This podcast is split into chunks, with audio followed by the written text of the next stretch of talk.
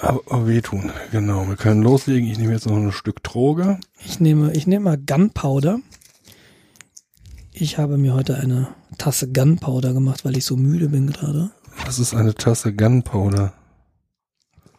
Das ist, ich glaube, ein, ein Grüntee. Und wie bei jedem Grüntee lasse ich ihn zu lange ziehen. Ah, lecker, bitter. Geht. So, Geht sogar. Und äh, ich hoffe halt, wenn ich länger ziehen lasse, ist auch mehr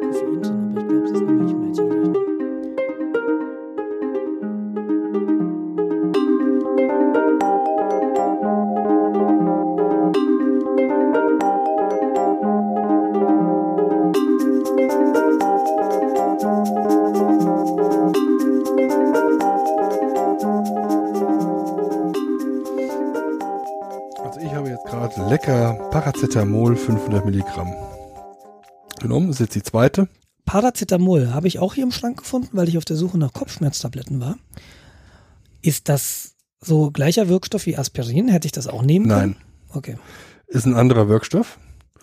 Kann ich dir mit hundertprozentiger Sicherheit sagen, weil sonst würde ich jetzt gleich anfangen, relativ schnell sehr komisch zu atmen. Und danach relativ schnell nicht mehr. Okay, weil dann, dann, dann, wahrscheinlich meine Kehle zugeschwollen ist. alles klar, dann drehe ich dann den, den Regler runter. Ja, okay. Weil im Es Äther, im Äther will dich keiner röcheln hören. Im Im Äther, Hör, hört man dich nicht röcheln. genau, im, im Äther hört dich keiner röcheln. Dafür sorge ich. The Gatekeeper auf Äther. Ja, noch lachst du. Ja. T minus fünf. Und dann ist hier auf einmal Ruhe. Ach was. Nee. Nee. Das ist nur bei Aspirin. Bis du hast dann Da bin ich, äh, Aspirin-Unverträglichkeit sozusagen. genau. Ja, okay. Der Leimund würde sagen Allergie, aber es ist keine Allergie. Okay. Es ist einfach eine Unverträglichkeit. Fängt an, dass mir der Mund anfängt äh, zu schwillen, zu schwellen. Dann kriege ich im ganzen Körper Pusteln, die dann auch ein, zwei Wochen lang bleiben. Ist ja Also- ekelhaft. Ja, nicht hübsch. Tut das auch weh? Also abgesehen davon, dass du keine Luft mehr kriegst?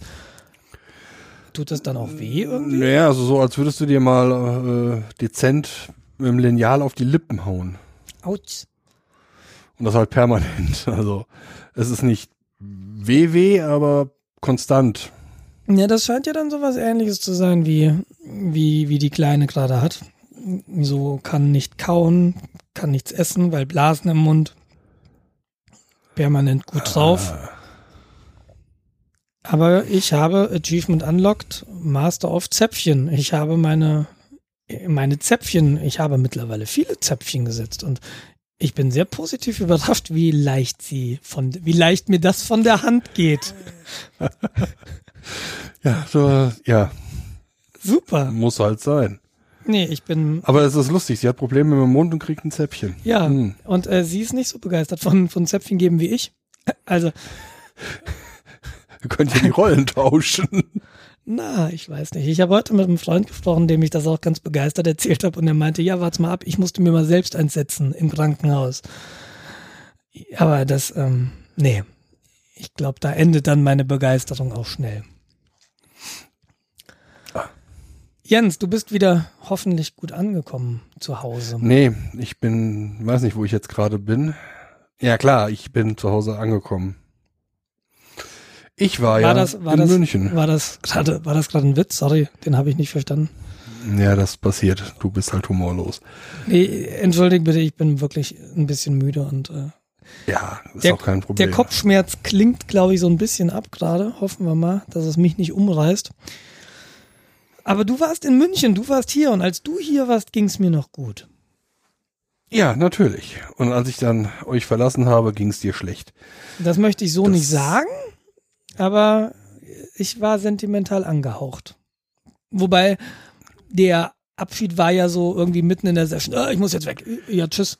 Und wir hatten wir irgendwie das, das war so ein Coitus Interruptus, weil wir ja beide in dem Workshop saßen. In einem Workshop. Und auf einmal warst du weg.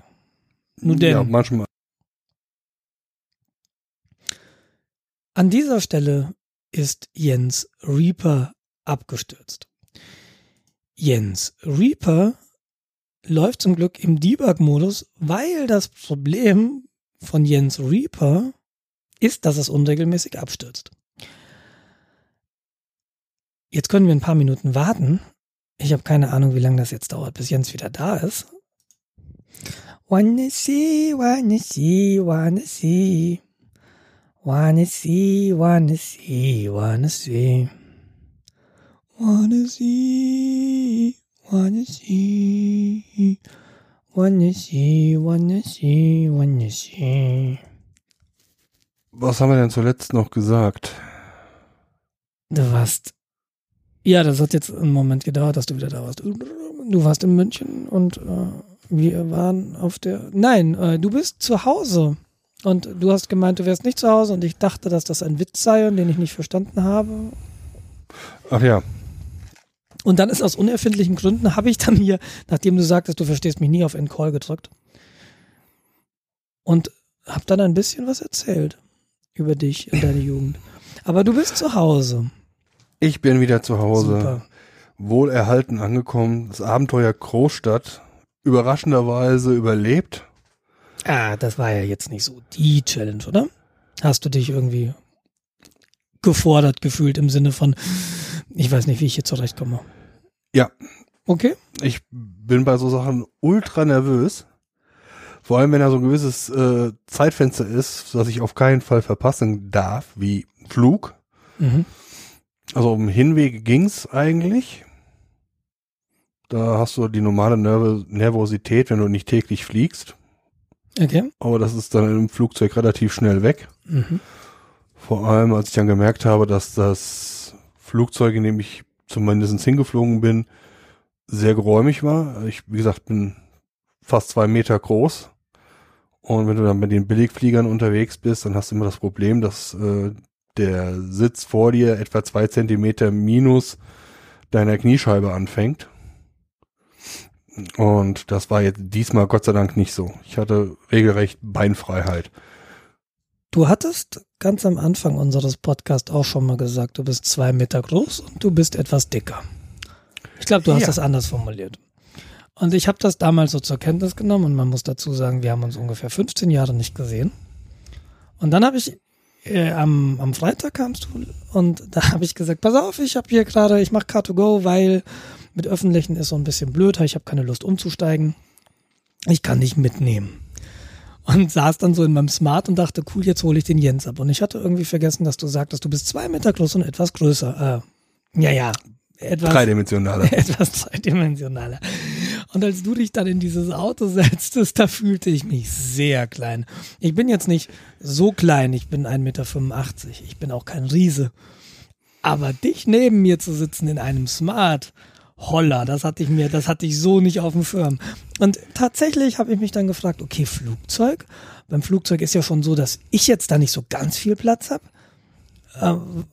Äh, hattest du normalen Sitz tatsächlich? Ging das ohne Probleme oder hast du irgendwie so einen Notausgangssitz gehabt? Ich hatte einen ganz normalen Sitz mitten Cool. in der Reihe. Okay. Hatte den Vorteil, dass ne keiner neben mir saß auf dem Hinflug. Mhm. Das war super. Rückflug äh, war das ein, ich weiß nicht genau mehr, was für eine Maschine. Auf alle Fälle waren da drei Reihen, also drei Sitze in einer Reihe. Mhm. Und ähm, ja, das war dann ein bisschen intimer, das Fliegen. Okay. Aber ging. Okay. Cool. Ja, und hin war super. Und Und zurück. ganz ehrlich, Also hin war super. Ja, Ja, und? ja, Was zurück, fehlt da? äh, genau. Ähm, wie gesagt, zurück hatte ich ja schon gesagt, da war ein bisschen enger. Also das war das einzige Problem. Ja, genau. Das Okay. war das einzige Problem. Da hatte ich mit den Knien, das ging auch super. Konnte die Beine sogar ein Stück ausstrecken. Und wie lange warst du jetzt im Flugzeug unterwegs? Also eine Stunde? Also im Flugzeug, ja, Stunde Okay. 10, Stunde 20. Ja, also mit äh, Sitzen, warten, bis alle Leute fertig sind.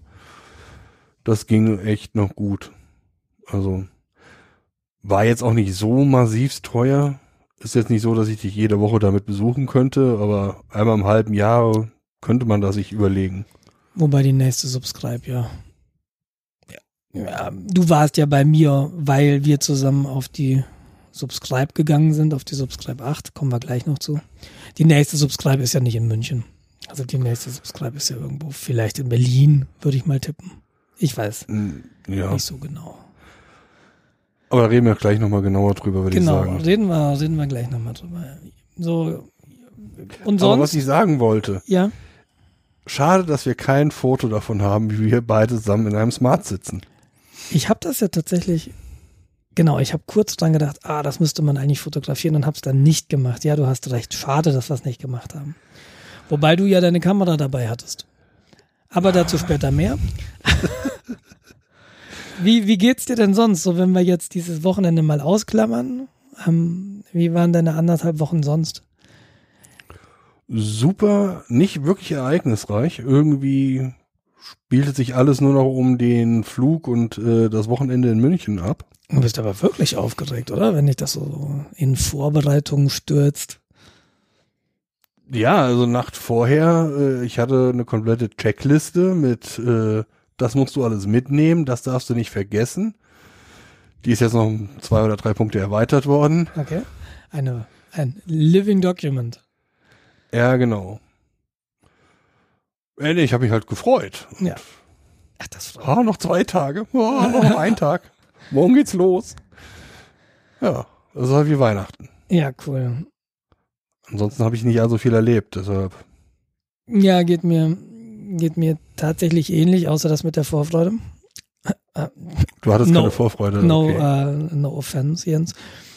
Ähm, nee, ich, äh, ich war so ein bisschen im Stress tatsächlich. Ich habe No Man's Sky sehr viel aufgenommen, das Let's Play, weil wir Ende des Monats jetzt in Urlaub fahren für zehn Tage und ich da einfach vorproduzieren muss und jetzt äh, das jetzt auch nicht ging in den letzten Tagen, weil ich ja Besuch hatte.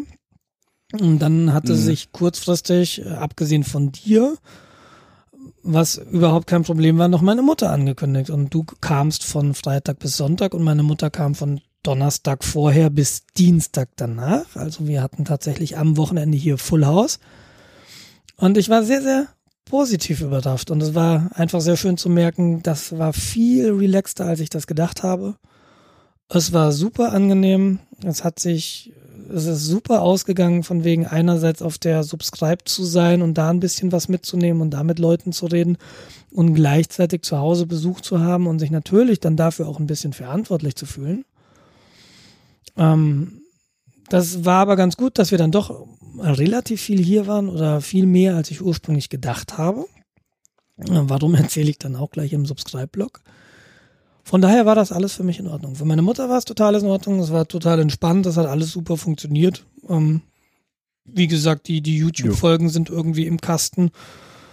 Ähm, ja, alles, alles gut. Also ich war, ich war sehr, sehr beschäftigt und ich habe auch das Gefühl, ich bin jetzt noch sehr beschäftigt, weil das jetzt irgendwie alles noch so ein bisschen nachklappert diese Woche. Und dann ja noch dazu kam, dass meine Tochter eben krank ist und ähm, das auch nochmal so eine gewisse Anspannung reinbringt, beziehungsweise man muss einfach ein bisschen mehr organisieren, weil sie nicht in die Krippe geht und, und dieser ganze Krempel. Von daher nicht wirklich entspannt gerade, ähm, aber und ich hoffe, ich falle jetzt gesundheitlich nicht auch noch um, weil das fühlt sich gerade ein bisschen so an, wobei ich mich heute schon mal schlechter gefühlt habe. Also ich bin dann noch optimistisch, dass ich morgen wieder ins Büro kann. Ah, heißer Tee mit Zitrone oder sowas. Ja, wie gesagt, hier steht gerade irgendwie so ein Grüntee und hier steht noch so ein Kamillentee. Ich krieg das schon hin. Irgendwie krieg ich Hauptsache das es hin. weitergehen. Weitergehen, weitergehen. Äh, gibt's irgendwie, gibt's irgendwelche losen Enden, Jens? Dein Auto? Fährt, Ja. Fährt das noch? Oder? Mein Auto fährt, es ist super, äh, es ist echt perfekt. Die Lampe, die Motorkontrollleuchte ist permanent aus. Ich kriege keine Fehler mehr äh, in meinem äh, ODB2-Debugger. Voll, Alles super. voll langweilig. Ja, man kann richtig Gas geben, aber ich habe was gelernt. So, man kann nicht überall da überholen, wo man gerne überholen möchte. Und wenn man an der falschen Stelle überholt, dann kostet das A 75 Euro und man bekommt einen Punkt verliehen. Habe ich jetzt mal getestet für den Hörer, damit er das 75 nicht Euro. selbst machen muss. Was heißt also, ach so, du warst, warst du auch zu schnell oder ging es wirklich nur um so ein Überholmanöver? Es war ein Überholmanöver. Also man muss sich das so vorstellen, das ist eine zweispurige Bundesstraße, die dann einspurig wird. Das macht die im Wechsel mit der Gegenfahrbahn. Mhm. ist relativ gerade und ähm, ja, man, also ich möchte im Grunde dann nicht immer gerne die LKWs vor mir haben, dann versuche ich die halt zu überholen. Und wenn das dann hinten ein bisschen eng wird, dann fährt man dann halt auch schon mal äh, an dem LKW vorbei, obwohl an der Stelle dann halt auch schon das Überholverbot anfängt für diese einspurige Straße. Mhm. Wenn man dann nicht aufpasst und hinter sich ein Polizeimotorrad hat, dann kann das passieren, dass der äh, Polizist Nein, sagt so, Der war auch noch hm, hinter dir. Ja, Oh ja Mann. natürlich. Ich, naja, es ist komplette Dummheit. A, äh, die Stelle, ich, ich habe das natürlich danach mir nochmal genauer angeschaut. Ja, da zu überholen ist blöd und man nötigt die anderen Fahrer äh, auf die Bremse zu treten. Okay, jetzt Also dieser Nötigung Punkt so ein ist- bisschen drin ist, mh, ist natürlich vielleicht auch blöd, ja. Ja, So von der, von der Punkte her meine ich jetzt so und vom Preis. Aber 75, boah, ja, da kommt geht noch, auch teurer. Da kommt, ja, es geht noch weiter. Also, da kommen ja noch Gebühren drauf. Also unterm Strich Ja. ist es ein Hunderter, der da jetzt weggeflogen ist. Okay. Und was mich halt so richtig nervt, ist mein erster Punkt, den ich jetzt kriege. Naja, aber dann ist ja total entspannt irgendwie so. Du hast ja noch, wie viele Punkte braucht man? Zwölf. Na, mittlerweile nicht mehr. Mittlerweile sind es acht oder fünf. So, irgendwas okay. darum. Das wurde jetzt irgendwann geändert. Ja, aber wenn du weiter so machst, die verfallen ja auch wieder. Ja, nach zwei Jahren. Ja, aber wenn Es du denn, weiter ich- so machst, wird das nix, wird das nix mit dem Führerschein, mit der Führerscheinlosen Zeit. Ja gut, sagen wir mal so, wenn, wenn der Führerschein weg ist, dann muss ich halt sehen, mit öffentlichen Verkehrsmitteln mehr laufen. Ist also gesünder für mich. Also Ja, aber so, Win-win. so eine Strecke, wo du, wo du irgendwie am Tag, äh, du hast irgendwann gesagt, du fährst mal 100 Kilometer am Tag, Arbeitsweg. ja. Auf 50 Kilometer One-Way mal laufen und ich weiß jetzt nicht, wie die öffentlichen Verkehrsmittel da sind. Das kann zeitintensiv sein. Wenn ich dir erzähle, wie die öffentlichen Verkehrsmittel sind, dann kommst du hierher und trittst mir den ganzen Tag in den Arsch. Weil Sie sind direkte perfekt. Zugverbindung. Nee, perfekt nicht. Äh, Zug fährt irgendwie alle Stunde oder so. Das ist halt ein bisschen nervig. Ähm, aber ich bin halt irgendwie in 15 Minuten dahin gelaufen. Also hier Mhm. von zu Hause bis zum Bahnhof. Mhm. Und von 15 Minuten von dem Bahnhof Münster bis zur Firma. Und der Zug fährt eine halbe Stunde. Nee, ja, vielleicht. Ja, halbe Stunde, dreiviertel Stunde, je nachdem. Also etwas über eine Stunde. Na, da bist man im Genau. Auto schon ein bisschen schneller, oder? Vor allem, wenn man einfach mal die nervigen LKWs überholt. Genau. Äh, ich, da keiner genau die Strecke weiß, ja, ich bin schneller. Ja, okay. Besonders wenn jetzt Herbst, besonders wenn Ferien sind und nicht so viel auf der Strecke los ist, dann kann man da auch mal seine genau 100 fahren, die man da fahren darf. Mhm. Okay. Gut, also du bist jetzt stolzer Besitzer eines Punktes in Flensburg. Ja, wobei ich mich jetzt frage, ich habe das äh, Schreiben bekommen, es ist unauffällig neongelb. In diesem sehr- Haus wohnt ein Verkehrssünder. Ja, genau. Also der Postbote weiß Bescheid. Äh, wahrscheinlich auch deshalb so, damit die Leute nicht sagen, äh, Werbung und weg damit. Also das sieht schon richtig offiziell aus, der Brief. Ja, muss man da was tun? Also äh, wäre es ein Geld Problem? überweisen. Okay. Aber die kommen ja dann bestimmt nochmal. Also Aber was mich hier wundert ist, ähm, in dem Schreiben steht LKW, ich wäre LKW gefahren. ja, Wenn ich jetzt nicht so viel, also ich, so viel Bock auf Stress hätte, würde ich jetzt zum Anwalt gehen und sagen, sag mal, LKW, ich habe keinen LKW. Und so wie ich das deutsche Recht kenne, heißt das, dass ich wahrscheinlich sogar äh, ohne da was zu bezahlen rauskomme, das, dann aber 300 Euro an Anwalt abgebe. das wäre Hm. möglich. Aber, oder sie könnten sagen, wenn du sagst, ich habe gar keinen LKW-Führerschein, das macht dann nochmal drei Punkte wegen Fahren ohne Fahrerlaubnis. ja, da muss man ein bisschen. äh, Nee, du hast sicherlich recht. Also, ähm, das kann man sicherlich wegen Formfehler irgendwie mal angreifen, aber ich weiß nicht so. das sind jetzt 100 Euro, dann jetzt noch einen Anwalt einschalten und äh, nee. Lessons learned. Lessons learned. Ja, ich beobachte es halt an mir, dass das auch funktioniert. Mhm. Ähm, ich sehe auf einmal diese Überholverbotsschilder. Ich habe mal Und, äh, nachgeguckt, warum da diese die ganze Zeit Zahlen in roten Kreisen stehen. ja, genau. Nee, äh, aber ich habe mein Verhalten entsprechend angepasst jetzt. Mal gucken, wie lange es anhält. Schön. Also, Also freut mich. Dafür ist es ja gedacht tatsächlich, ne? Das ist ja die Rationale hinter Bußgeld und, und diesem Punktekatalog. Das Schlimme ist, bei mir funktioniert auch eine Verwarnung. Ich habe irgendwann vor vier, fünf Jahren in Münster auch eine Verwarnung bekommen wegen Überfahren eines Stoppschildes in einem Kreisverkehr. Mhm. Nachts um zwei. Die Regeln gelten auch nachts. Ja, genau. Ähm, ich hatte das Stoppschild stumpf nicht gesehen. Ich hatte mich dann auch mit dem Polizisten unterhalten. Die hatten dann auch eine Azubine dabei. Die durfte dann auch einen äh, Strafzettel zu einer Verwarngebühr erheben und schreiben. Ach, wie blöd. Nee, ich fand das gut. Lernst du mal was. Dann unterstütze ich die Polizei. Ersten Zwanni, schreib mal. Ja, genau. Hier hast einen 20er. Ist, ist gut so. nee, Nee, ich hatte das, ich glaube, dann wären die nicht so freundlich zu mir gewesen. ich hatte sogar, äh, stimmt so, genau, ja, Rest kannst du behalten. Ich hatte irgendwie, äh, als, da muss ich so 20 gewesen sein oder 21, da bin ich mit einem Freund mitgefahren und der ist nachts in meiner Heimatstadt über sämtliche roten Ampeln gefahren und mit 80 durch. Und dann meinte ich so, du Sebastian, die Ampel war gerade rot. Und er meinte, ja, ist doch nachts. Machst du das nicht so? also es gibt offensichtlich so ganz andere Herangehensweisen. Keine Ahnung, wo er diese Attitüde her hatte, weil der hatte, der war zwei Jahre jünger. Deshalb, ich muss um die 20, 21 gewesen sein und der hatte den Führerschein relativ neu. Was natürlich dann irgendwie noch mal schlimmer ist, beziehungsweise nicht schlimmer, aber gewagter, nachts wie ein, wie ein Henker zu fahren. Man muss doch nur mal zwei Minuten drüber nachdenken, was das bedeutet. Ja, das mit dem der- Nachdenken, ja, aber komm, das mit dem Nachdenken jedes Mal, so wenn ich das jetzt mache, was könnte das für Konsequenzen haben? Dann hätte ich jetzt auch keinen Punkt.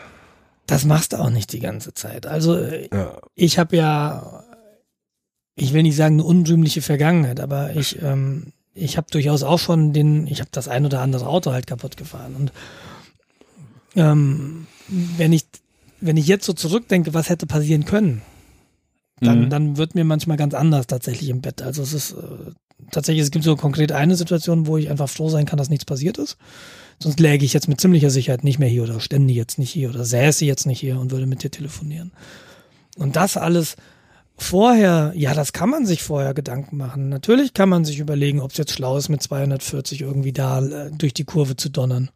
Und dann mittendrin zu merken, hups, das ist ja eine Bodenwelle.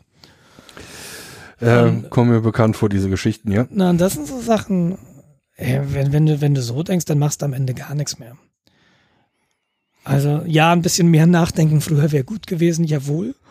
Und ich hoffe, diese, diese Folge hört mein Opa nicht und so. Aber ähm, wie gesagt, ich hatte, das hat sich dann auch tatsächlich sehr, sehr deutlich nach meinem letzten Unfall, wo dann auch ein Personenschaden mit drin war. Und da sind aber alle rausgekommen, ohne dass was passiert ist. Oder sagen wir so, dass es keine langfristigen Folgen gibt. Ja, da habe ich mich dann wirklich mal hingesetzt und gedacht, hör, sag mal, das, das kann jetzt nicht mehr sein.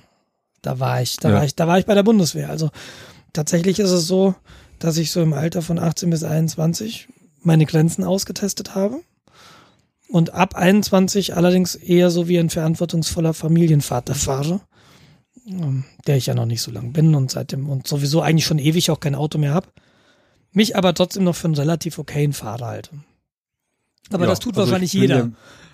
ja, ich bin ja mit dir gefahren. Ich kann das, kann das ja äh, quasi objektiv, äh, total objektiv beurteilen. Super, danke. War nicht schlimm. Also ich hatte Das freut mich zu hören. nicht oft äh, Be Betbedürfnis. Ja, du kannst, du kannst echt nicht mal einfach so ein Kompliment stehen lassen. Ne? Da muss immer noch ein blöder Witz kommen. Ja. Sonst Ja. wird man zu arrogant. Ja, ähm, ich habe, äh, das war ganz witzig. Du hast mir eben äh, einen Podcast über den über den Zaun geworfen, Blathering, Blathering. Und du meintest, die hätten über uns geredet und äh, Tobias Migge und Ole Albers haben tatsächlich über uns geredet. Und zwar haben sie, hat der eine dem anderen die Story von meinem von meinem Rafa Online-Einkauf mh, erzählt. Es gibt da nichts Neues. Also Rafa hat ja dann letztlich geliefert und ich habe meine zwei Halstücher bekommen. Es sind jetzt auch nicht noch zwei gekommen, weil irgendjemand irgendwas verkackt hat, was ich ein bisschen schade finde einerseits. Mhm. Aber andererseits, es hat alles gut funktioniert Ähm, mittlerweile, ich hatte ja diesen, diese leichte Sorge mit dem, ich verschicke einen Fahrradrahmen und das hat auch eine Weile gedauert, aber der ist mittlerweile auch beim Käufer angekommen. Und die Grafikkarte hat es nach drei Zustellversuchen auch zu ihrem Käufer geschafft. Ui. Alles, alles echt seltsam. So versandtechnisch bin ich da jetzt eher so vorsichtig. Ähm, aber das hat alles gut geklappt. Ich bin so versandtechnisch im Moment, habe ich gar nichts zu erzählen. Ja, also äh, äh, ich wollte noch mal zurück auf den Podcast von äh, Tobias und Ole. Mhm. Ich habe den äh, heute angefangen zu hören und plötzlich reden die über uns. Das war ein stranges Gefühl, muss ich schon sagen. Aber ich dachte, ich revanchiere mich und wir reden jetzt mal kurz über die.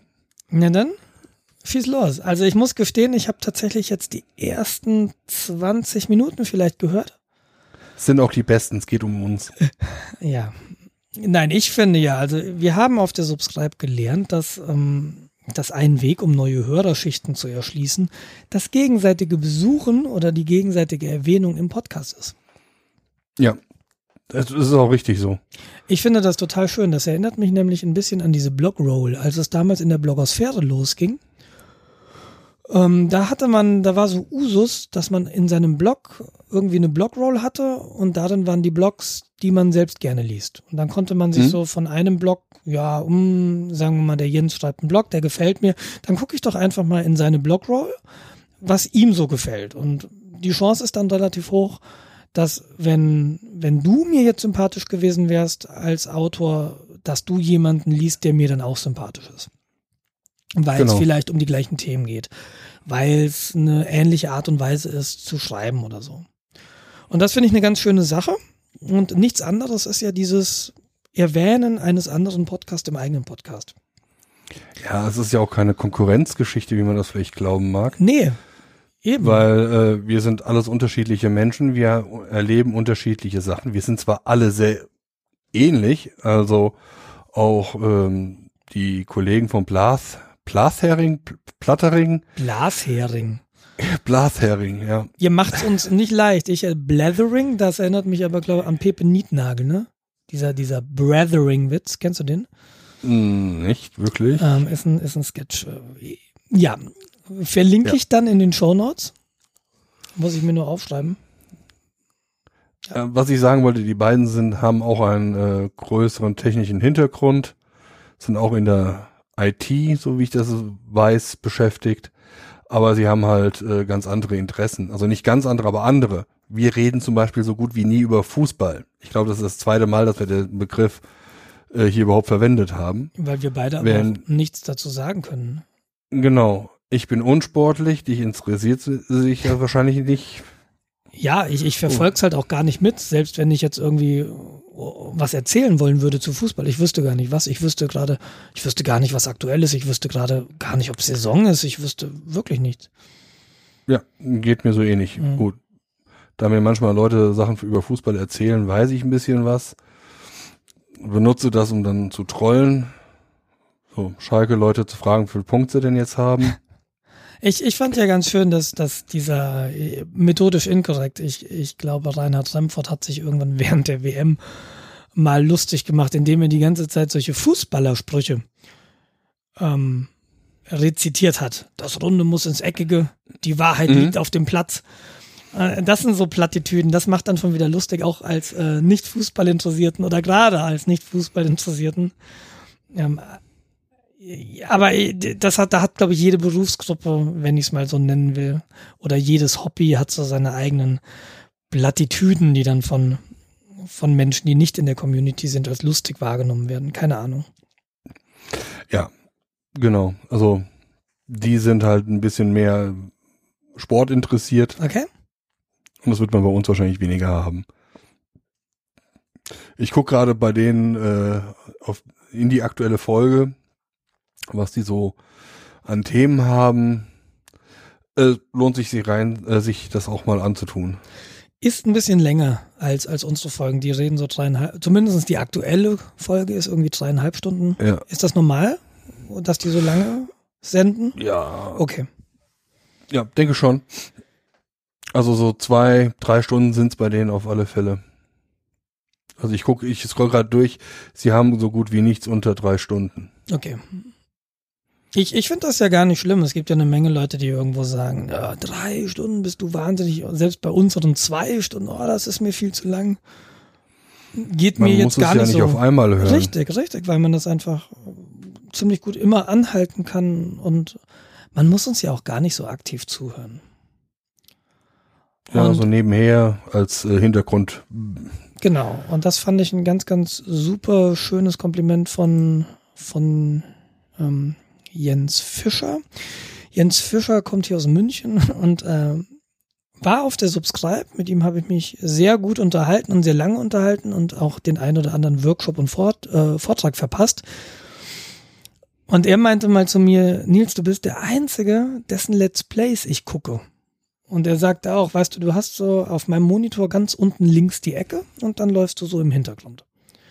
Und das finde ich tatsächlich ein ganz schönes Kompliment. Ich, dass, dass ich so nebenher in einem Ohr bin für so täglich äh, bei den Let's Plays, dass sie halt zweiwöchentlich. Mhm. Aber das finde ich eigentlich ganz, ganz toll. Und Gronk hatte das auch mal gesagt, eines der schönsten Komplimente, das er bekommen hat, er macht ja auch Let's Plays, war, dass ihm jemand gesagt hat, ich höre dich immer zum Einschlafen. ich, ich wünschte, mich würde jemand zum Einschlafen hören. Das fände ich total toll. Ne, was? Es ist natürlich, ne, ich meine, es geht halt nicht intimer, als jemanden zum Einschlafen zu hören. Du nimmst ihn quasi mit ins Bett. Und bei Ja. Jens bin ich halt unten links in der Ecke, äh, vielleicht während er arbeitet. Ist ja auch ganz schön. Finde ich toll. Muss ich sagen, habe ich jetzt letztens zwei Tage auch gehabt. Ich dachte, ach, Nils 15 Uhr hat jetzt ein äh, Posting fürs Let's Play Danke, das freut mich tatsächlich sehr. und dann steht das halt auf dem Handy und dann läuft das so in der Ecke im Handy. Ah ja, du hast ja immer noch das Problem, dass man, dass du so im Handy hören musst, ne, weil das irgendwie anders nicht geht bei euch. Ja, dann müsste ich meinen Kopfhörer mit Kabel holen. Aber dann habe ich sowieso das Handy da. Ich habe sowieso das Handy an Bluetooth gedongelt mit dem Kopfhörer, den ich auf dem Kopf habe. Dann äh, stecke ich da nicht noch wild rum. Das ist einfach nur bequemer. Und äh, ich muss vor allem den Kabelkopfhörer nicht mit rumschleppen. Ja. Und außerdem ist mein Rechner nicht der beste und wenn der noch nebenbei YouTube-Videos äh, abspielt, äh, dann kann ich für jeden Klick erstmal Kaffee kochen gehen. Das macht keinen Spaß dann. Der Jens, der macht nämlich, der Jens guckt nicht nur tolle Let's Plays, der Jens macht auch Podcasts. Deshalb war er auch auf der Subscribe. Und einer seiner Podcasts ist der Stammtisch. Und der andere Podcast ist die Zettelwirtschaft. Und ich glaube, die Zettelwirtschaft, die, die Zettelwirtschaft.net, äh, die, die, die wird jetzt nicht mehr gepflegt. Ich glaube, der ist eingestellt. Aber der Stammtisch.de, der veröffentlicht noch regelmäßig. Und die machen auch so drei Stunden Folgen, die sind zu viert. Das macht einmal der Jens, dann der Johannes, der Kai und der Wastel. Und ich muss gestehen, tatsächlich ganz, tut mir leid, ich habe noch nicht reingehört. Aber das werde ich mal tun, nachdem ich Jens eben kennengelernt habe. Und das ist ja, das läuft ja so auf so einer persönlichen Ebene. Ne? Dann weiß man einfach, ah, der ist sympathisch, sonst hätte ich nicht irgendwie Workshops für ihn sausen lassen und Vorträge, wobei man die Vorträge alle nachschauen kann. Die sind veröffentlicht online auf YouTube. Kann ich auch nur sehr empfehlen, da mal reinzuhören, ob euch da was gefällt. Aber wenn einem, wenn man jemanden trifft, mit dem es dann irgendwie persönlich doch so halbwegs passt, auch weil er die gleichen Probleme hat, weil Jens hat auch Kinder und äh, der weiß, wie das ist, wenn dann auf einmal das Kind anfängt, äh, sich zu erbrechen, während man woanders ist. Ähm, dann finde ich, ist das eine ganz schöne Sache und ich glaube, dann kann auch der Podcast passen. Wie gesagt, ich werde mal reinhören, habe ich bisher halt aus Zeitgründen noch nicht geschafft. Aber ich gelobe Besserung. Freue ich mich drauf. Zumindest werden wir den entsprechend in den Shownotes verlinken. Absolut.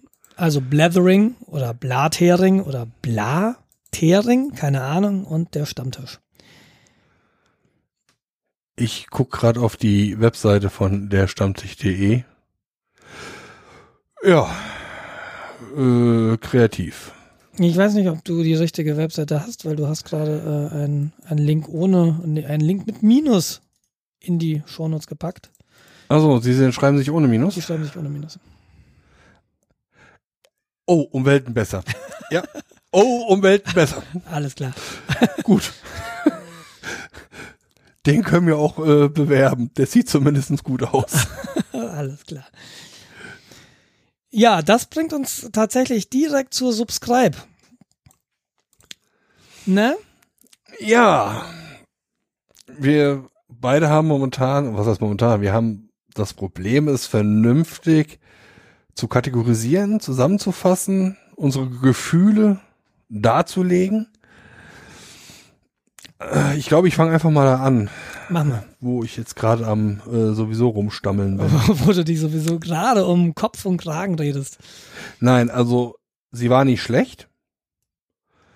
Ähm, ob ich den Aufwand dafür für eine Subscribe 9 nochmal so begehen werde, bezweifle ich. Ähm, vielleicht haben wir auch einen Fehler am Anfang gemacht, dass wir das so Socializing nicht mitgemacht haben.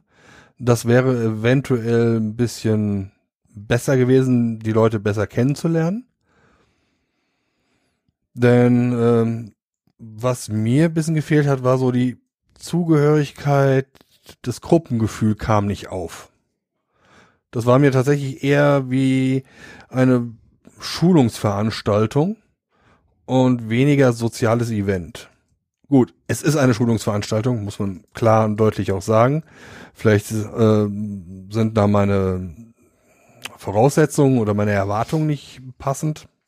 Wer Mhm. weiß. Ich, ich habe eine andere, ich habe eine andere Theorie, weil ich glaube, es ist keine Schulungsveranstaltung. Aber ich sag ich dir dann gleich. Hm? Ja, ähm, für die Leute, die das jetzt nicht wissen, das war eine Veranstaltung Freitag, Samstag, Sonntag. Fing Freitag 16 Uhr an und endete sonntags 18 Uhr offiziell, glaube ich. Ich glaube auch, ja. Ähm, es gab lecker Essen. Also das Catering war super. Ich habe es tatsächlich geschafft, auch vegane Sachen zu essen und die sind nicht unlecker. Vor allem Nudeln mit Bolognese-Soße essen, ein weißes Hem- Hemd anhaben und kein Klecks aufs Hemd zu kriegen. Ah, herrlich. So müssen sich Leistungssportler fühlen. ja, Über was du dich so freust, finde ich immer sehr süß. Äh, normalerweise ist es, wenn ich was Weißes anhabe, dann mache ich mir da einen Fleck drauf. Geht sonst nicht anders da. Aber ja, das ist jetzt so die Einschätzung. So, eine leichte Enttäuschung ist da. Ich hätte mir mehr Interaktion gewünscht.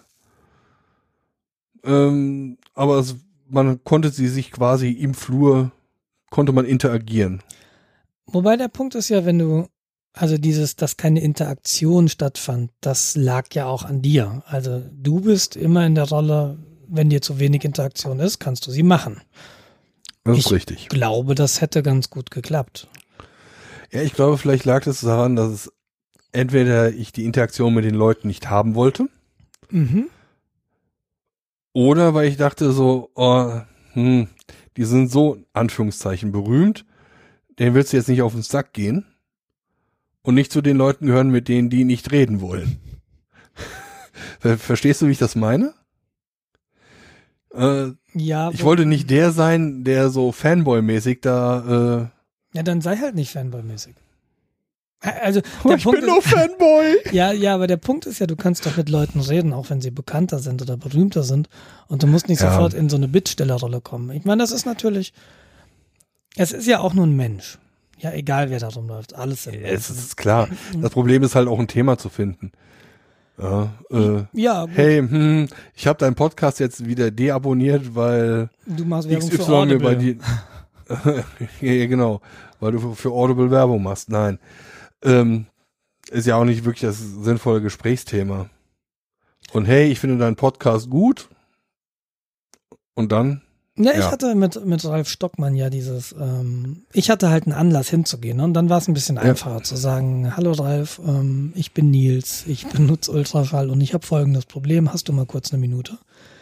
Und das war der, das war, der, der war einfach super nett. Das war so mein erster Kontakt. Er konnte jetzt mein Problem nicht lösen, ähm, hat mir allerdings ein paar Hinweise gegeben, was ich mal probieren könnte und äh, so wie das alles aussieht, ist das ein Problem auf meiner Seite mit meinem speziellen Template. Ich habe konkret das Problem, wenn ich ein Template lade in Ultraschall, um eine Folge aufzunehmen, dann will ich nicht jedes Mal irgendwie. Wir haben ein relativ statisches Setting. Wir haben eine lokale Spur, wir haben dann eine Studio-Link-Spur, über die dann der jeweils andere kommt. Dann habe ich irgendwie noch ein Soundboard und dann habe ich, ähm, habe ich vielleicht noch ein Soundboard, Intro, Outro, keine Ahnung.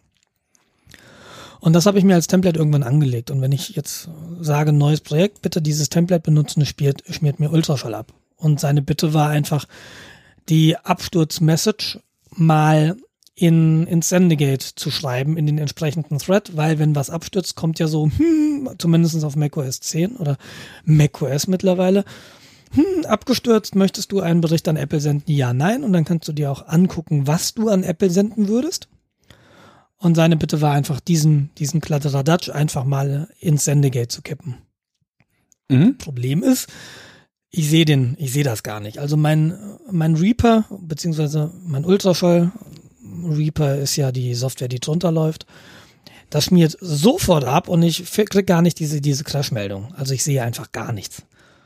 Aber er hat mir auch den Hinweis gegeben, Ultraschall kommt bereits mit vorgefertigten Templates, hat gefragt, ob die denn laufen würden, ob die sich laden ließen. Und die lassen sich tatsächlich laden. Also das Problem ist nicht Tem das Templates-Dingen an sich, sondern das Problem ist mein spezielles Template oder meine spezielle Templates. Denn auch mhm. Ultraschall kommt mit Templates, die bereits Studio Link drin haben. Das war so sein, sein First Guess irgendwie, dass das mit Studio Link möglicherweise zusammenhängt. Vermutlich auch das nicht. Also da muss ich jetzt erstmal ein bisschen graben und ich habe, wie gesagt, einfach gar keine Zeit. Aber das okay. Gespräch war total toll und ich hatte halt eben diesen Anlass hinzugehen und sagen, hey Ralf, hallo, hm, vielen Dank erstmal für deinen Effort. Ähm, ist total super, was du machst, haben nur ein Problem. Aber das ist natürlich, ich verstehe das, wenn da jemand ist, wenn da, äh, ich will jetzt mit dem reden, aber mir fällt nichts ein, dann wirft es im Zweifelsfall platt oder man ist eben total kreativ, aber das ist ja auch wieder individuell, wie kreativ genau. man eben so ist.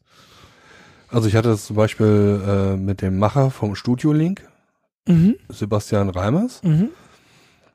Ähm, wie man eventuell in dieser Folge merkt, äh, stürzt mir manchmal Reaper ab. Die Vermutung ist, dass es eventuell an Studio Link liegen kann. Und ich hatte dann heute sogar eine Debug-Session mitlaufen und mal gucken, ob das helfen konnte. Das mhm. würde mich super freuen, wenn das hilft, einen Bug zu finden, der nicht wirklich einfach zu reproduzieren ist. Ja, definitiv. Und, und der kennt auch niemanden mit so einem ähnlichen Problem? Er wusste, dass äh, Windows äh, hin und wieder da rumzickt, beziehungsweise halt ähm, Reaper unter Windows. Aber es ist absolut unzuverlässig zu sagen, also es ist nicht reproduzierbar. Okay. Es ist nach unterschiedlichen Zeiten, unterschiedliche Konfigurationen. Ähm, man kann es, er kann es bisher noch nicht irgendwie festmachen. Okay. Äh, ich würde ja sagen, unter macOS stürzt Reaper nie ab, ne, aber vor dem Hintergrund, dass es jedes Mal abschmiert, wenn ich mein Template lade. Aber sonst, wenn es denn mal läuft, ähm, zumindest unter macOS, tolle Software und vor allem auch Ultraschall. Nochmal ganz herzlichen Dank an die Community, auch an Studio Link. Also großartig. Ohne diese Software, ja. ohne diese Pakete könnten wir nicht so einfach aufnehmen. Und zweimal nicht in dieser Qualität. Genau, wir hätten richtig großen Aufwand. Ja, und, und Ralf meinte, ja, wie nehmt ihr denn eigentlich auf? Was macht ihr denn überhaupt für einen Podcast? Ja, ähm, wir machen so ein, so, wir unterhalten uns. Aha, so ein Laber-Podcast. mir, mir tut ja dieses Laber-Podcast immer so, so weh.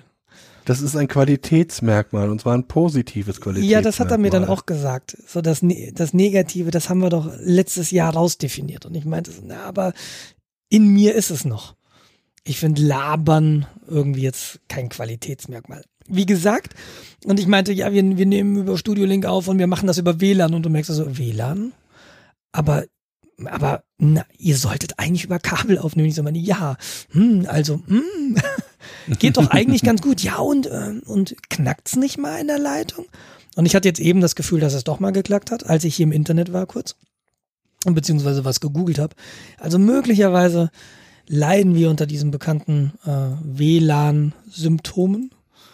Weiß ich nicht genau, aber im Großen und Ganzen läuft es auch über WLAN total stabil, muss man sagen. Aber das betrifft jetzt nur noch dich, das ist dir klar.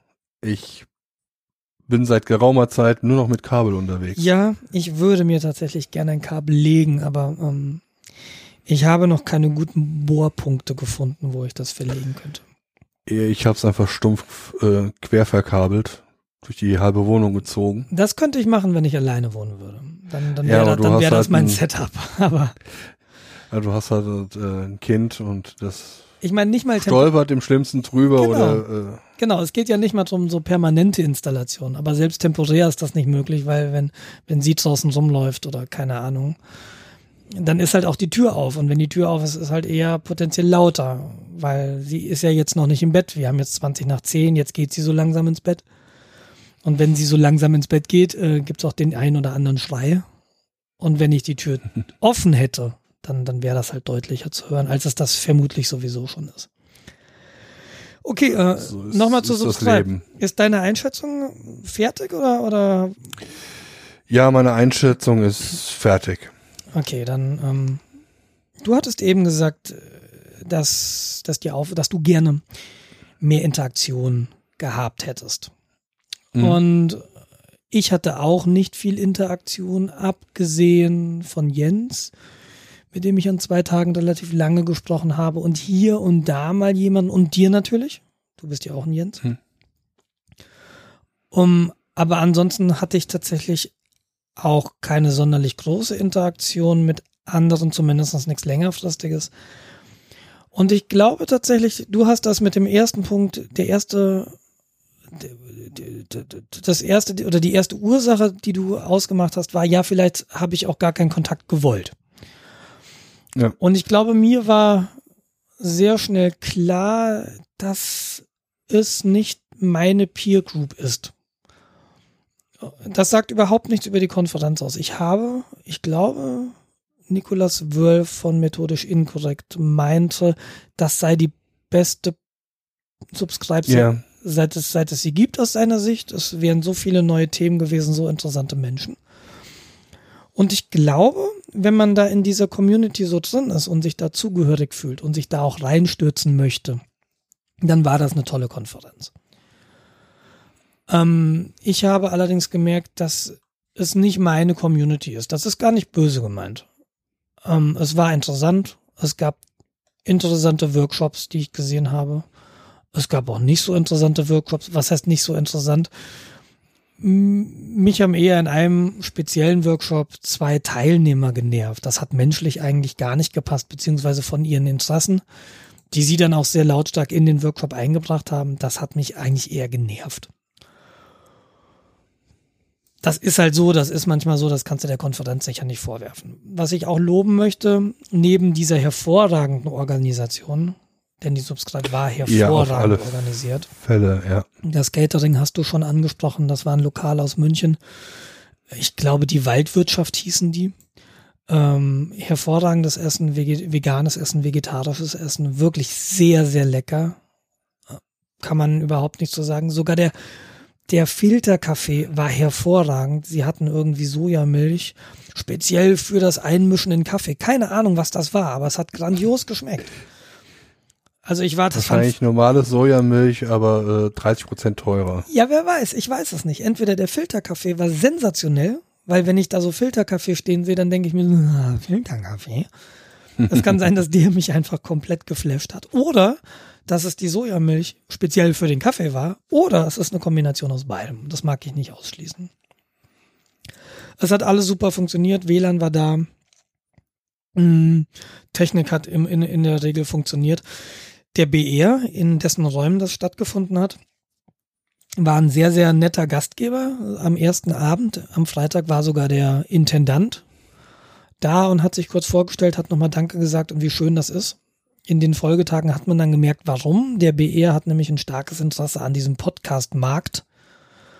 Wobei die, ich bin mir nicht sicher, ob sie unter Podcasts das gleiche verstehen wie ein Großteil der Leute, die bei der Subscribe waren, als Teilnehmer. Ich glaube, diese Radiodenke, die ist da seitens des BR natürlich viel, viel stärker nochmal drin, so definierte Formate und äh, diese Podcast-Menschen, die denken halt eher so ein bisschen freier. Dann ist es eben egal, ob es drei Stunden dauert oder dreieinhalb Stunden. Das muss nicht in 45 Minuten passen. das ist halt so der Unterschied. Also die Radioleute denken Radio, da ist alles rund, da ist alles glatt, da sind wir wieder bei dem Zäpfchen. Und äh, im, im Podcast, dann kann es auch mal ein bisschen rauer sein, nicht aufs Millisekunden genau getimte Schnitte. Ähm, und das macht halt auch einen Podcast ein bisschen authentischer. Aus meiner Sicht. Ja, ja, vielleicht ist er deshalb auch authentischer, das mag sein. Aber ich, ich bin, ich, ich glaube, dass es ganz nett sein kann, dass sich da beide Seiten, dass beide Seiten einfach mal miteinander reden. Und genau. das passiert ja und es war total super, dass wir da eingeladen wurden. Die Tickets haben jetzt 100 Euro gekostet und man muss dazu sagen, für diese 100 Euro war das gesamte Essen drin und es waren sämtliche äh, Getränke im Preis inbegriffen. Ja, plus wenn man die wollte, sogar Alkohol wenn man wollte, sogar Alkohol, plus die Räumlichkeiten, plus die ganze Orga. Also das war schon sehr fantastisch. Großes Dankeschön ja. da. Großes Lob. Hm. Ich bin persönlich, aber war das für mich so eine, so eine, so eine sehr interessante Milieustudie. Also ich bin da ja hauptsächlich hingefahren, weil es in München war. Für mich war das jetzt quasi ums Eck. Und das war eine schöne Gelegenheit, einfach mal zu gucken, ist die Subscribe was für mich?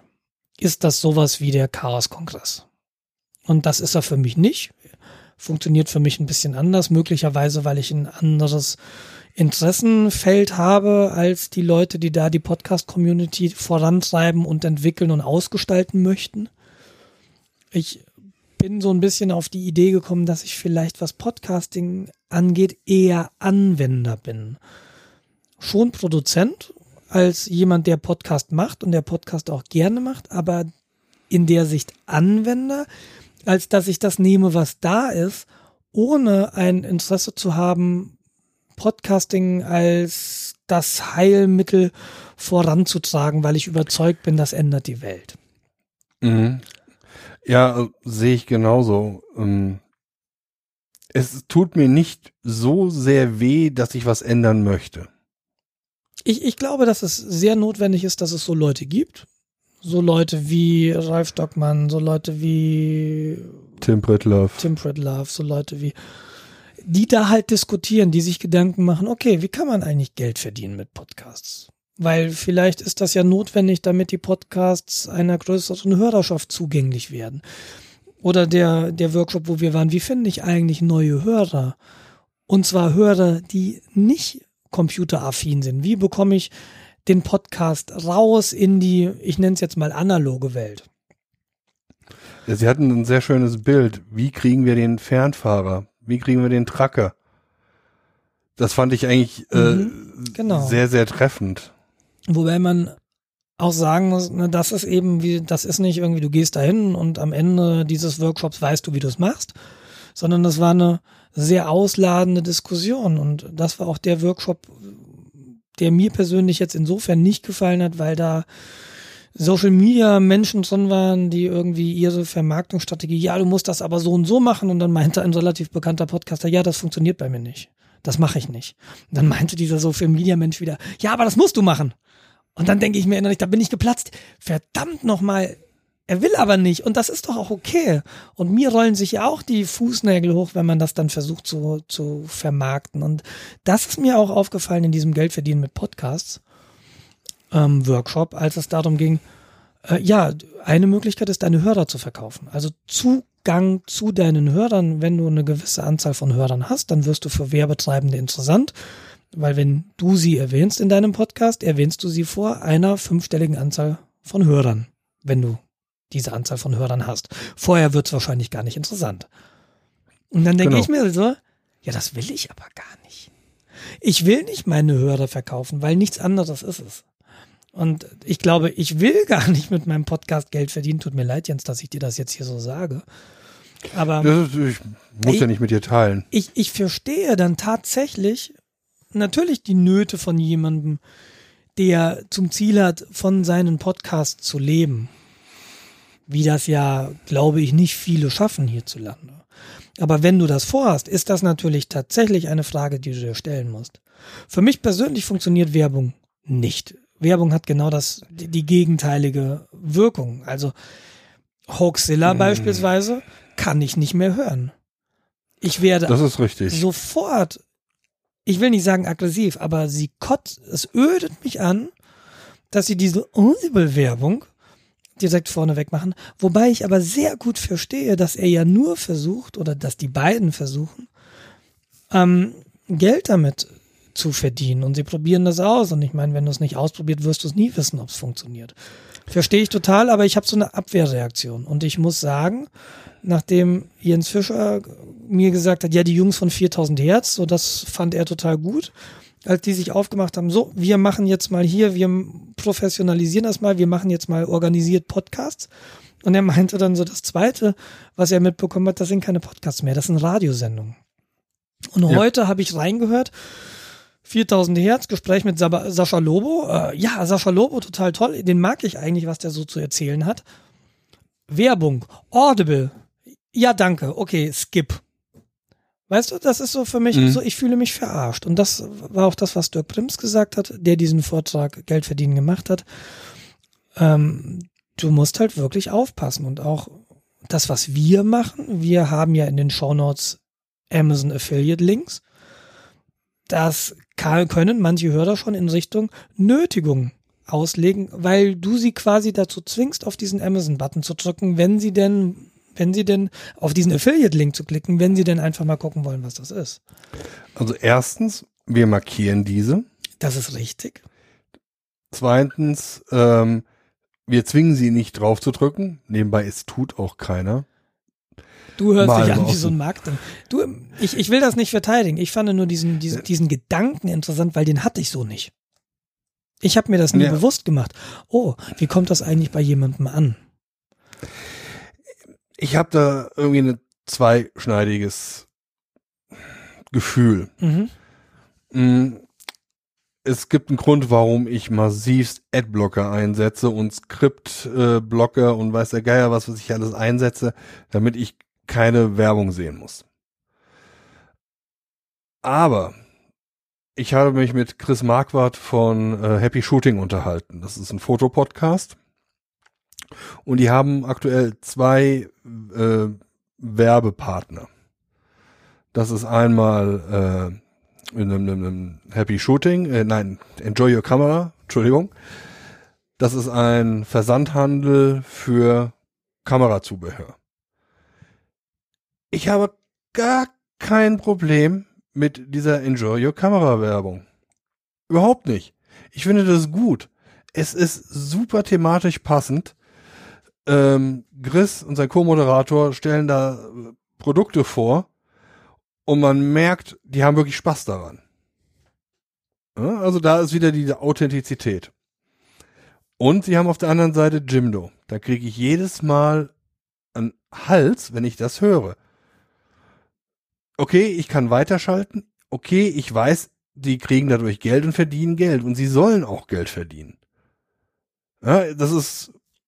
Ich, ich habe das zu Chris gesagt. Chris, wenn ich im Lotto gewinne, dann werfe ich euch erstmal mit Geld zu, damit ihr Jimdo rausnehmt. Ja, äh, Frau fragt er ja, okay, Jimdo magst du nicht, was hast du an Alternativen? Naja, natürlich habe ich keine Alternativen. Aber was nervt dich denn an Jimdo? Was ist denn anders als, als die Enjoy Your Camera Werbung?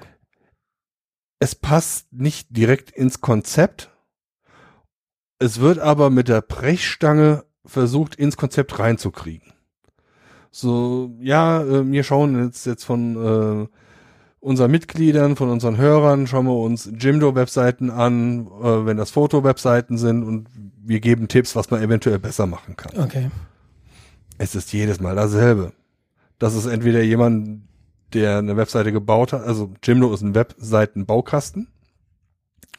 Und das sind dann Leute, die dann sich da ein paar Sachen zusammengeklickt haben, dann hast du immer, ja, hm, Impressum wäre ja schön, wenn da auch ein Foto vom Fotografen dabei ist.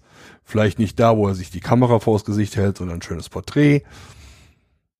Ähm, Impresso, äh, Impressum ein bisschen aktualisieren, also den, den ganzen Standardzeug. Mhm. Was aber überhaupt nichts wirklich direkt mit Fotografie zu tun hat. Würden Sie mir jetzt erzählen, Jim, du hast eine super geile Fotogalerie, mit der du super geile Präsentationen machen kannst, mit dem du Kunden und so, dann sehe das vielleicht schon für mich ein bisschen anders da aus. Aber so wie es aktuell äh, gefällt mir das halt nicht. Gut, ich werde ja nicht gezwungen, das zu hören. Ich kann äh, dank Kapitelmarken einfach weiterspringen. Ja, das glaube ich nämlich nicht. Ähm, in meinem Fall kann ich das nicht. Und das liegt aber tatsächlich, beziehungsweise ich weiß es nicht genau, ob ich das nicht kann, muss ich ehrlich sein. Also mein Problem ist, ich höre Podcasts auf dem Fahrrad. In dem Moment, während ich auf dem Fahrrad bin, habe ich mein Telefon wasserdicht verpackt in einer meiner Trikottaschen. Wenn dann, eh, also ich müsste mir mal Gedanken machen, wie ich zwischen Kapitelmarken navigiere. Wenn es Kapitelmarken gibt, wäre es ja einfach schön zu sagen, okay, ich springe jetzt zur nächsten Kapitelmarke und überspringe damit die Werbung. Wenn das, wenn die Kapitelmarken fair gesetzt sind. Mhm. Ähm, das Problem ist, da bin ich jetzt, das weiß ich nicht, ob das eine Podcast-App unterstützt. Wenn du, weißt du, wenn du so Ja. Mhm. über Kopfhörer kannst du steuern, so, wenn du Musik hörst, nächstes Lied, vorheriges Lied. Das ist halt die Frage, was passiert, wenn du ein nächstes Lied machst, während du einen Podcast hörst? Geht der zur nächsten Folge oder geht der zur nächsten Kapitelmarke? Aber das wäre so ein Frage. technisches Problem, das man erstmal lösen müsste. Ja, also gute Frage. Also ich springe halt immer irgendwie so 15 Sekunden Schritte vor, Mhm, stimmt. weil ich mache das ja auch nicht während des Autofahrens. Ich äh, fahre dann ja immer zur Seite. Nee, ist ja auch verboten. ja, gibt ja auch Punkte. Ja. Willst du für uns mal testen, wie viele? Nein. Aber das mit der Werbung nochmal, was nicht so wirklich passt und äh, und das fand ich einen sehr, sehr spannenden Aspekt. Und der kam auf in dem, in dem Keynote-Vortrag von Tim Pritlove am ersten Tag direkt. Dieser Login-Effekt. Im Moment dieses Audible ähm, versucht ja auch so eine Art Podcast-Universum aufzuspannen, wo Leute dann ihre Podcasts auf Audible hosten. Mir fällt zum Beispiel die Wochendämmerung ein von Holgi und, und Kada. Und äh, persönlich finde ich das absolut ätzend, weil man kriegt diese Wochendämmerung da nicht raus. Man braucht also diesen Audible Player und alles, was man über diesen Audible Player hört, ist Schlechtes. Ähm, und was spannend ist, rein technisch, nicht nur rein technisch gesehen, sondern auch von der Community her, was wir im Moment haben noch, ist ja, jeder kann seinen Podcast selbst hosten. Und das Schöne an iTunes ist ja, es ist erstmal ein Verzeichnis. Und nicht Ja. nur iTunes, es gibt ja im Moment auch fit.de.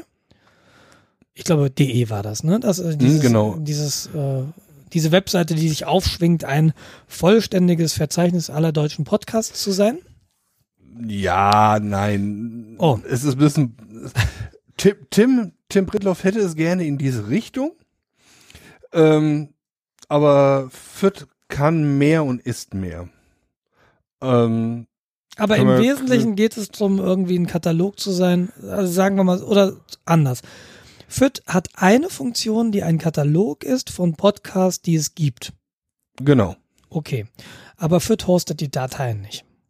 Und das gleiche ist für iTunes. Es ist einfach erstmal nur ein Verzeichnis mit Pointern. Da hinten auf der Webseite findest du die Dateien, die zu dem Podcast gehören, die kannst du dir da runterladen.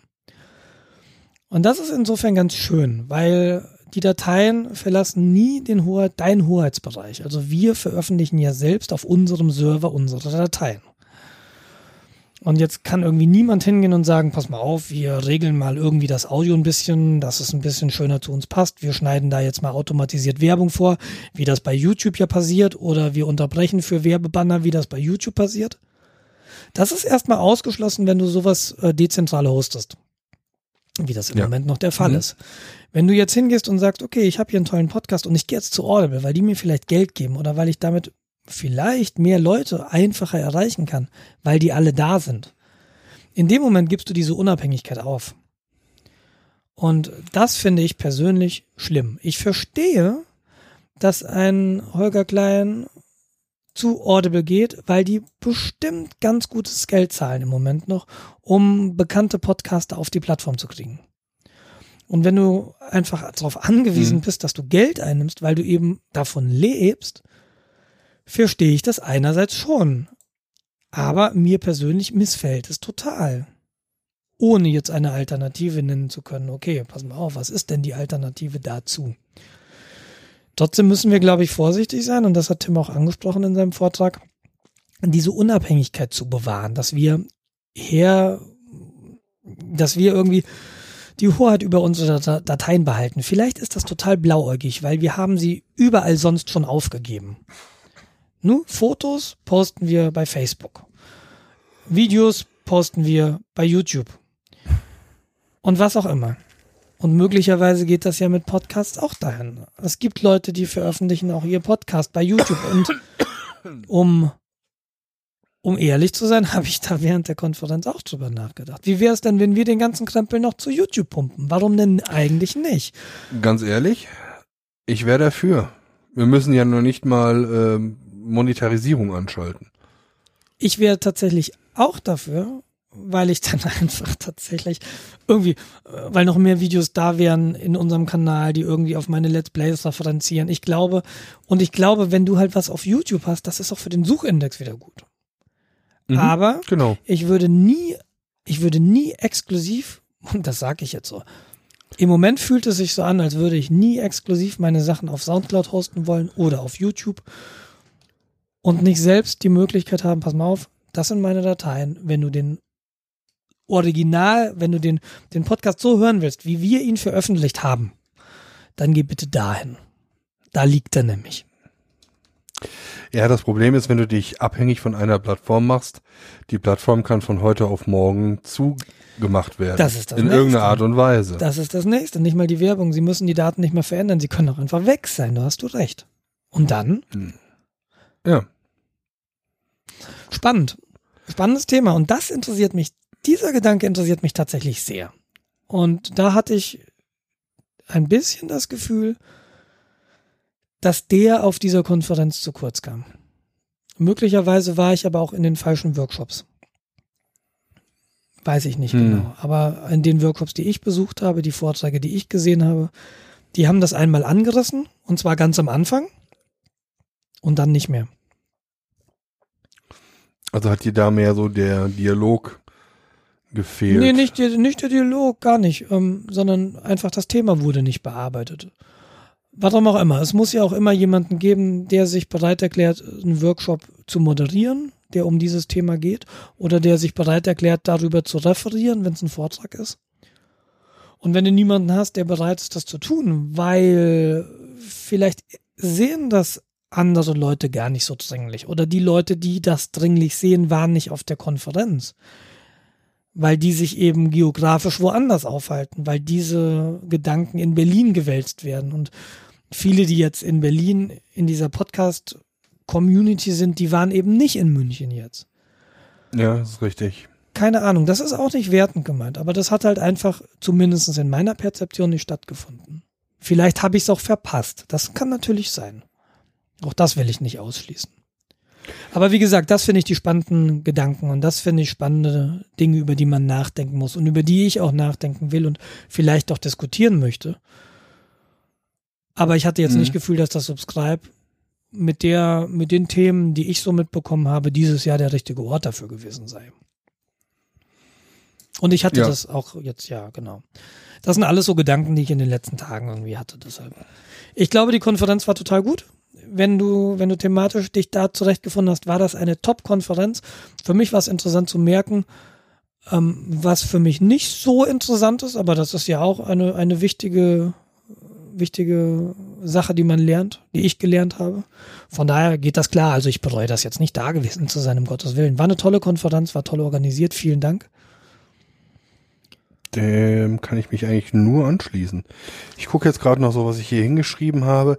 Ich habe noch eine Sache, ähm, ich, wie du eben schon sagtest, ich kann ja äh, ein Lob nicht einfach so stehen lassen. Mhm.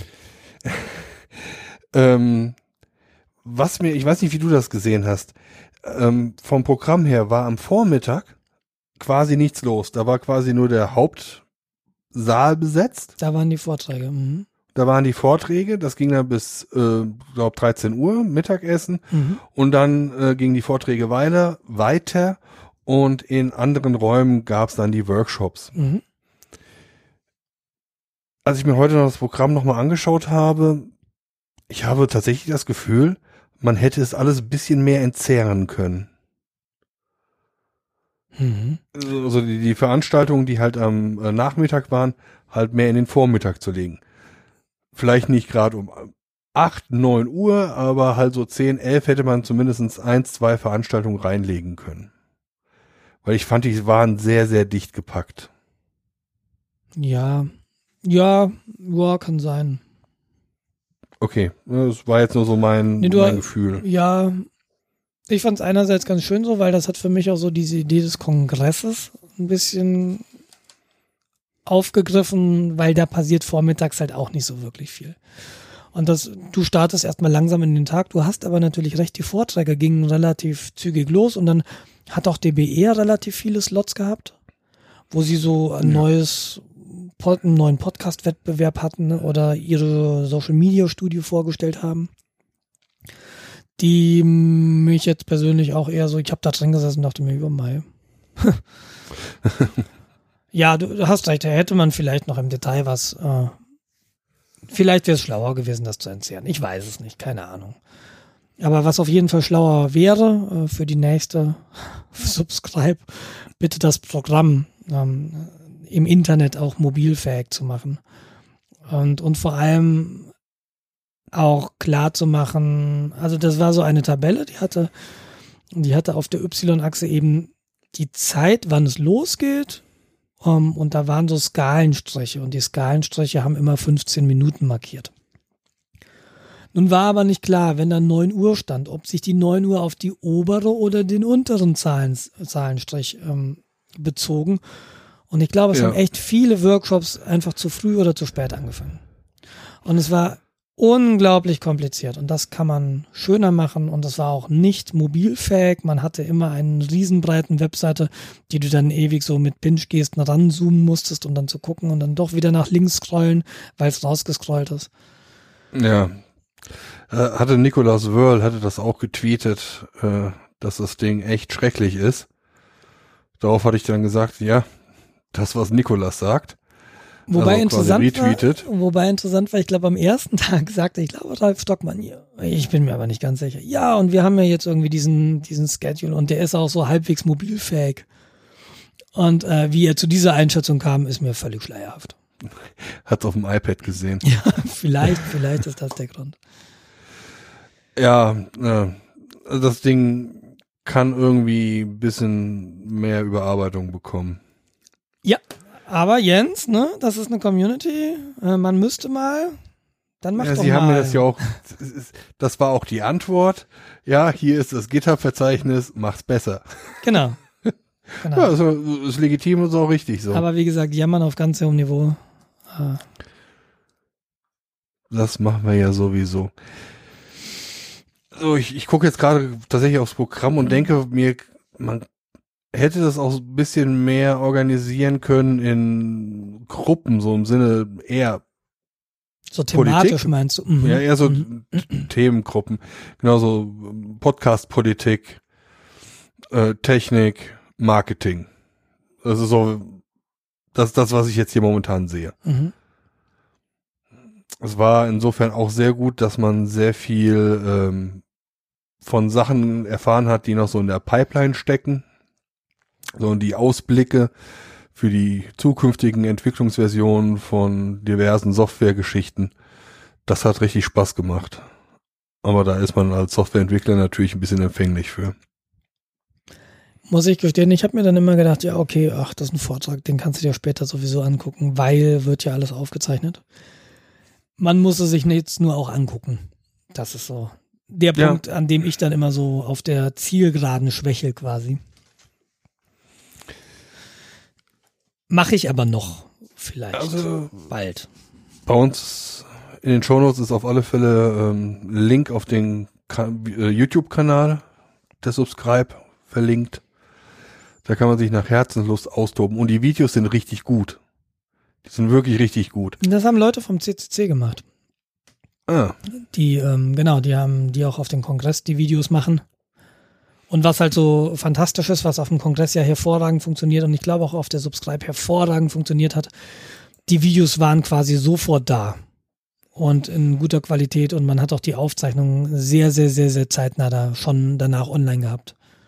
Also das ist jetzt nicht so, okay, die Veranstaltung war und in zwei Wochen sind dann die Videos online, sondern das war Nee. quasi im Handumdrehen. ja, so ein Tag Versetzung etwa. Also das war Aber die sind ja, die sich damit auskennen. super produziert. Ähm, mehrere Kamer Kamerawinkel. Es wurde sinnvoll, zumindest bei dem einen Video, was ich eben geschaut habe, sinnvoll auf Vollbild geschaltet von der Präsentation. Mhm. Äh, sie hatten tatsächlich Möglichkeiten, du hast ja bei so Veranstaltungen immer wieder Leute, die dir durch das Kamerabild laufen. Mhm. Weil sie müssen aufs Klo, müssen woanders dahin, wie auch immer. Und das haben die sehr, sehr geschickt weggeblendet, indem sie dann halt das Vollbild der Präsentation gezeigt haben. Mhm.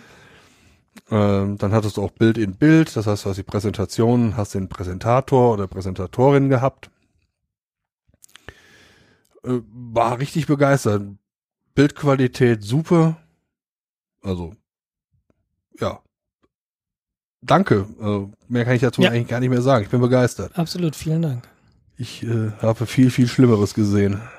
Von viel, viel größeren Veranstaltungen. Ja, das ist einfach Schlimmeres zu sehen. Man, wenn man sich in diesem Kontext bewegt, wird man doch sehr verwöhnt. Also das sind äh, super, super Sachen, die sie nicht nur das, das Videoteam da äh, organisiert kriegen, auch auf dem Kongress, was da alles funktioniert und auf, auf welchen Skalen das funktioniert, da scheitern, da scheitern professionelle Firmen ganz regelmäßig und einfach dran. Ja, das ist der Vorteil, wenn die Leute die Kongressen so machen, was die da lernen, das kriegst du nirgendwo beigebracht. Ja. So, Apropos Kongress, ähm, du, ich weiß nicht, ob du es schon erwähnt hast hier, du kommst nicht dieses Jahr. Ich komme definitiv nicht. Ja. Also es sei denn, ich habe morgen das Geld vom Finanzamt da, Hm. Dass ich das buchen kann mit Hotel und äh, Hinfahrt und Rückfahrt. Sieht aber momentan noch nicht so aus. Ich meine, ich habe die Steuererklärung ja auch erst Ende April abgegeben. Da kann man doch jetzt noch nicht erwarten, dass man jetzt schon das Geld hat. ja, wenn das so ähnlich ist wie mit wissenschaftlichen Veröffentlichungen, dann ein, Ja, zwei Monate noch.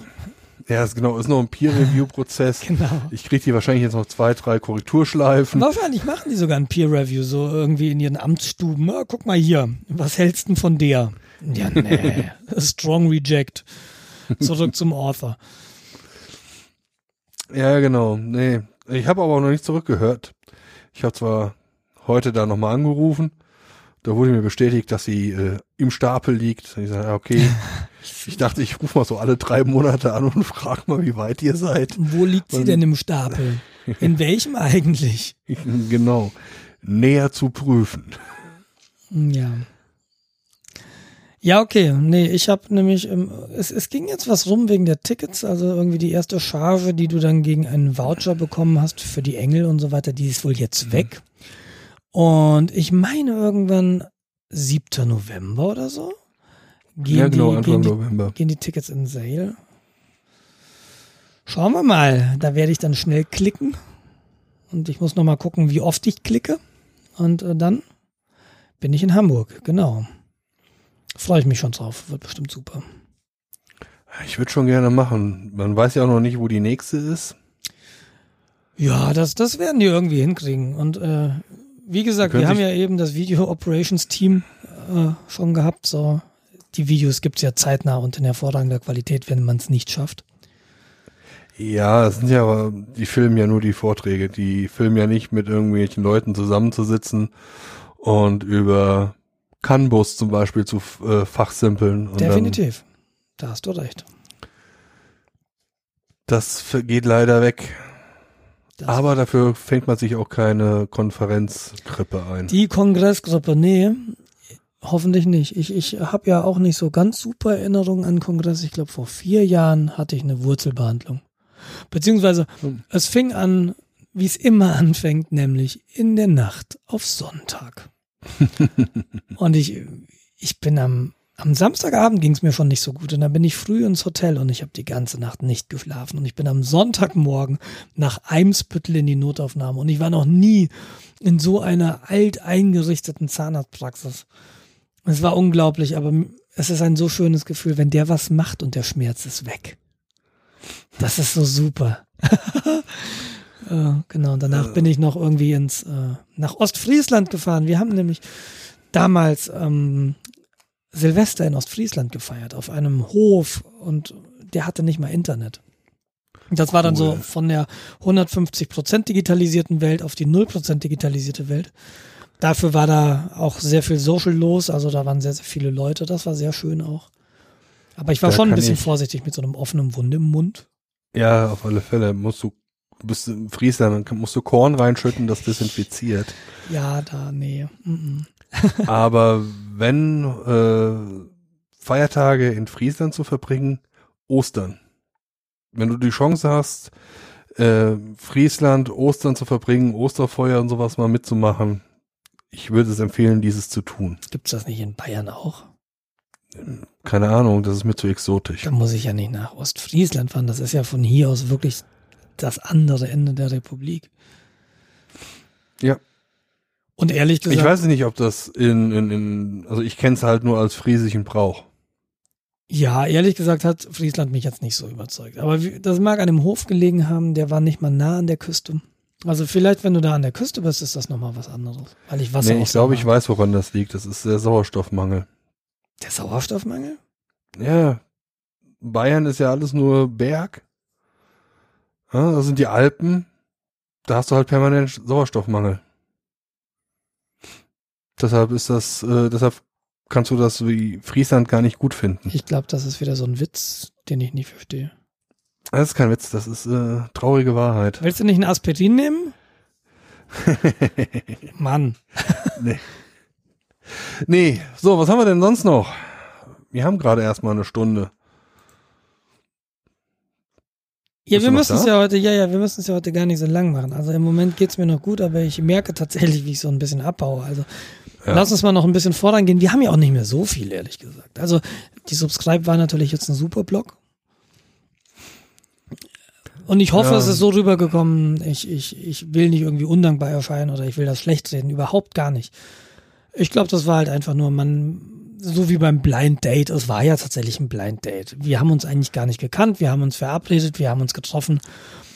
Und irgendwie so, ja, ja, ja, irgendwie kommen wir mit unseren Hobbys nicht zusammen. Ist okay. Es liegt nicht, es liegt nicht an der Subscribe, es liegt an uns. Ach, es liegt an beiden, es liegt immer an beiden. Ja, jetzt wechseln wir mal das Thema, oder? Sonst werden wir sentimental. Genau. Eigentlich würde ich ja noch über die US-Wahlen reden wollen, weil die mir so ein bisschen äh, Angst machen. Okay. Was macht dir denn Angst? Also aktuell ist es ja so, dass der Donald Trumpf, auch Donald Trump genannt, äh, bereits anfängt zu äh, reden, dass die Wahlen Betrug sind, dass er von der tatsächlich Lügenpresse gemobbt wird. Ja, also ich habe so das Gefühl, da ist einer, der mit dem Benzinkanister gerade ganz gewaltig um sich schüttet und eine Zigarette im Mund hat. Okay, und was ist deine Sorge? Meine Sorge ist erstmal, er wird nicht gewählt. Das ist deine Sorge. Ja, weil die Konsequenz ist, Anhänger von ihm werden sagen, ah, Wahlbetrug und dann ist sowieso die Anti-Government-Stimmung. Da werden dann äh, Riots, also da werden Aufstände stattfinden, da werden Menschen sterben. Also die USA hatten vor acht Jahren oder so einen Präsidenten, der die Wahl nicht gewonnen hat. Und das hat vier Jahre keinen gestört. Oder acht Jahre? George W. Ja. Bush. Der war, also die, die definitiv, ich glaube, die zweite Wahl, die hat er eigentlich definitiv verloren. Und das war im Nachhinein bekannt. Und es ja, hat nichts geändert. aber es war keiner da, der da äh, angeheizt hat. Meinst du, das passiert? Ich weiß nicht. Ich, ich, also alles, und das ist, ich tue mich so schwer, darüber zu reden und darüber zu richten, weil unsere Presse gibt ja auch nur ein Bild wieder. Ich glaube, dass das innerhalb der USA in, den, in der Presse auch nochmal anders wiedergegeben wird. Und dass da Nein. möglicherweise auch ein anderes Bild ist. Ich weiß das nicht, weil ich diese Presse nicht lese. Aber der Punkt ist, glaubst du nicht, Mhm. dass, wenn der nicht gewählt wird, dass es auch ein Aufatmen gibt im Staate USA? Weil es gibt ja Nein. offensichtlich sehr viele Leute, die sagen, um Gottes Willen, hoffentlich nicht. Also nach den aktuellen Umfragen ist es irgendwie paar 40 Prozent zu paar 40 Prozent, ähm, wer denn gewinnen könnte. Mhm. Also Kopf an Kopf rennen. Und die anderen Auch- 20, was sagen die? Die Oder sagen zehn oder so, äh, eventuell andere, ähm, äh, wie heißt das, andere Kandidaten, aber die zählen halt nicht. Hm. USA ist halt ein System, in dem es halt nur zwei Parteien gibt, de facto. Und wo du sagtest, ähm, du siehst, du konsumierst die amerikanische Presse nicht. Ich konsumiere sie einigermaßen, wenn man Jamie Oliver und Konsorten als amerikanische Presse bezeichnen würde. Ist Jamie Oliver nicht ein Koch? Äh, ja, das ist ein Koch, aber es gibt auch noch einen Jamie Oliver, der ähm, The Daily Show Also, übernommen hat. also okay, du meinst nicht den Koch. Ich meine nicht den Koch, nein, ich meine im Grunde ein äh, Comedian. Okay. Mhm. Ähm, Ich glaube, da habe ich, ja, da habe ich auch was mitbekommen, na ja. die sind äh, sehr ähm, liberal eingestellt, kann man so sagen. Ähm, aber die sagen dasselbe. Ja, die sagen auch, da ist jetzt gerade einer und der stachelt hier rum. Das wird zu Problemen führen. Naja, gut, aber wenn du irgendwie in Deutschland dir einen Überblick machen willst, über wie läuft's in der Politik, und dann konsumierst du Hagen Räther oder die Anstalt, ich bin mir nicht so sicher, ob das ein hervorragender, also es ist, wenn du drin steckst und irgendwie die selbst über die Politik aufregt, ist Hagen Räther fantastisch. Und er tut sehr weh. Aber für einen Außenstehenden, ihn zu konsumieren, um zu erfahren, wie steht's eigentlich um die Politik, ist vielleicht jetzt nicht so das zielführendste oder, oder die zielführendste Taktik, die man haben kann. Die Alternativen sind ja auch nicht wirklich besser. Also Fox ist aus meiner Sicht auch fast nur ein Comedy-Sender. Und äh, was sonst da noch so rumläuft, naja, das ist auch nicht das Wahre. Aber gut, Also was da ist deine, fehlt mir tatsächlich die Einschätzung genauer. Okay, deine Sorge ist, er wird nicht gewählt. Und deine Sorge ist dann, dass es einen Aufschrei geben wird, dass Leute gibt, okay, diese Politik ist illegitim und dass dann, dass dann was passiert. Dass es zu Aufständen kommt, dass äh, wild rumgeballert wird, dass eventuell Ist es Im so schlimm da drüben? Ehrlich? Also wie gesagt, ich Aus weiß es meiner- wirklich nicht. Ich weiß es wirklich nicht. meine Einschätzung ja. Okay. Ich meine, wir haben das mittlerweile auch schon in Deutschland. Ich weiß nicht, ob du es mitbekommen hast. Heute äh, wurde berichtet von einem Reichsbürger, der vier Polizisten angeschossen hat. Ja, aber die Reichsbürgerbewegung auch, äh, die gibt es, ähm, aber das sind, äh, das sind eine versprengte Horde Idioten. Ich meine, du hast auch, heute wurde auch berichtet, oder nicht heute, in den letzten Tagen wurde berichtet, dass ein Familienvater seine Familie ausgelöscht hat in Hamburg. Und trotzdem hast du jetzt nicht so, das ist jetzt was Ja. anderes, das ist ein Wahnsinniger. Das ist so ein, genauso ein Wahnsinniger, wie hier der Typ, der Amok gelaufen hat, ist in München. Ja, aber da liegt eine Struktur hinter. Eine Ja, Struktur, die aber- auch Leute rekrutiert. Ja, aber Und- die Reichsbürger sind keine Bedrohung für unsere Demokratie. So weit Richtig. würde ich nicht gehen. Also davon sind wir meilenweit entfernt. Aber meine Wahrnehmung in der USA ist, dass da bei weitem mehr und eine größere Masse an Leuten dahinter sitzt. Ja, das sind angefangen von den, äh, äh, wie heißen die, nicht Survivors, ähm, Preppers. Ja, Preppers. mhm. Ja, die glauben, dass morgen die Welt zu Ende geht. Ähm, Komm, als diese, Und- als die, als das, Au das Innenministerium, das Außenministerium seine Notfall, du solltest irgendwie x Liter Wasser im Keller haben, hat die Süddeutsche, Ja. glaube ich, auch einen Typen interviewt, der hier in München einen Bunker hat oder der so sagte, naja, er hat irgendwie Lebensmittelpakete auf dem Weg zu seinen Eltern, die so 200 Kilometer weit weg wohnen oder 100 Kilometer weit weg wohnen. Da hat er in der Mitte im Wald nochmal ein Lebensmittelding deponiert, wenn was ist, dass er was hat. Die hast du hier auch, Jens. Ja, ich, ich weiß, dass ich die hier habe. Nur in der USA wird das gefeiert. In der USA wird das äh, gelobt. Das wird äh, ja positiv verstärkt. Ja, dann kommt noch hinzu, dass aus meiner Sicht die Vielleicht wissen, massivste, vielleicht wissen die mehr. Vielleicht. Wer weiß. Okay, so. Äh, dann gibt's noch diese, diese, diesen krassen Bruch in der Religiosität, den ich da beobachte. Ja, also dass äh, sowas wie Evolution halt nicht, die Kreationisten. ja, zu- die Kreationisten. okay. Aber Es gibt ja auch da äh, hunderte von unterschiedlichen Richtungen. So eine Anti-Wissenschaft, Anti-Government, Anti-Knowledge. Ja, so, äh, wir wollen nicht wissen, wir wollen einfach glauben, weil das ist viel einfacher. Mhm. Das ist jetzt so meine naive Interpretation. Das heißt jetzt nicht, dass Glaube irgendwie schlecht ist oder so, aber wenn der Glaube dein, deine Rationalität versucht zu bestimmen, se- sehe ich ein Problem mit. Was Glaube. Okay, ne. Also, Was der Glaube nicht, aber die Institutionen möglicherweise schon. Okay, da- also okay. kann man nicht wirklich trennen. Doch, doch, ich glaube, das kann man. Also Kirche hat mit Glauben nicht viel zu tun. Wenn ich Kirche sage, meine ich die Institutionen. Wenn du religiös bist und an eine höhere Macht glaubst, die du Gott nennst, dann glaubst du etwas. Und das ist erstmal dein persönliches Ding. Aber wenn du Ja, natürlich hingehst und als Institution versuchst, Wissen zu unterdrücken, wie das ja im Mittelalter ganz häufig der Fall war, und heutzutage, ich bin einfach nicht firm genug, um zu sehen, was passiert eigentlich heute, arbeitet die Kirche heute immer noch gegen wissenschaftliche Erkenntnisse. Keine Ahnung. Ähm, dann da ist das was ja anderes. die Da, Kirche. nee, aber ich rede jetzt, genau, du hast recht, ich rede jetzt ganz speziell von der katholischen Kirche. Die hatte ich jetzt gerade im Kopf, als ich den Satz gesagt habe. Mhm. Okay, also deine Sorge ist, da drüben gibt es Bürgerkrieg.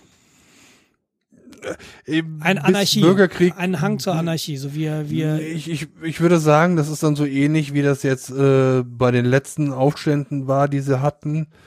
Ähm, es werden so ein paar Städte, wo es ein paar Tote geben wird. Also ich rede nicht von Hunderten von Toten.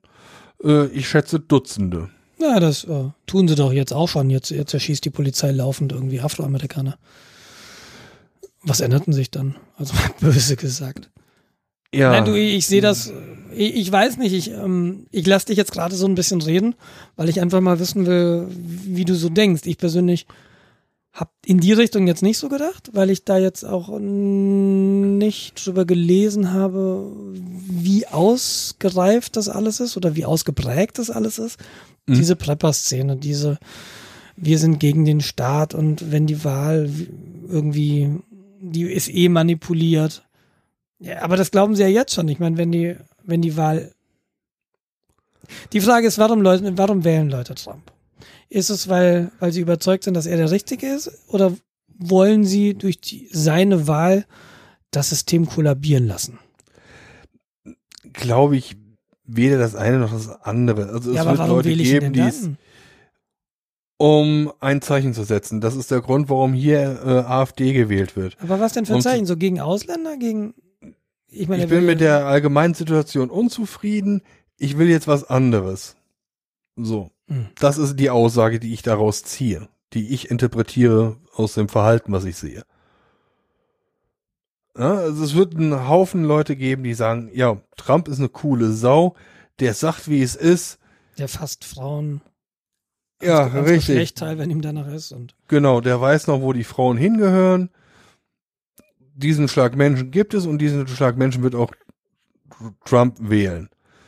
So.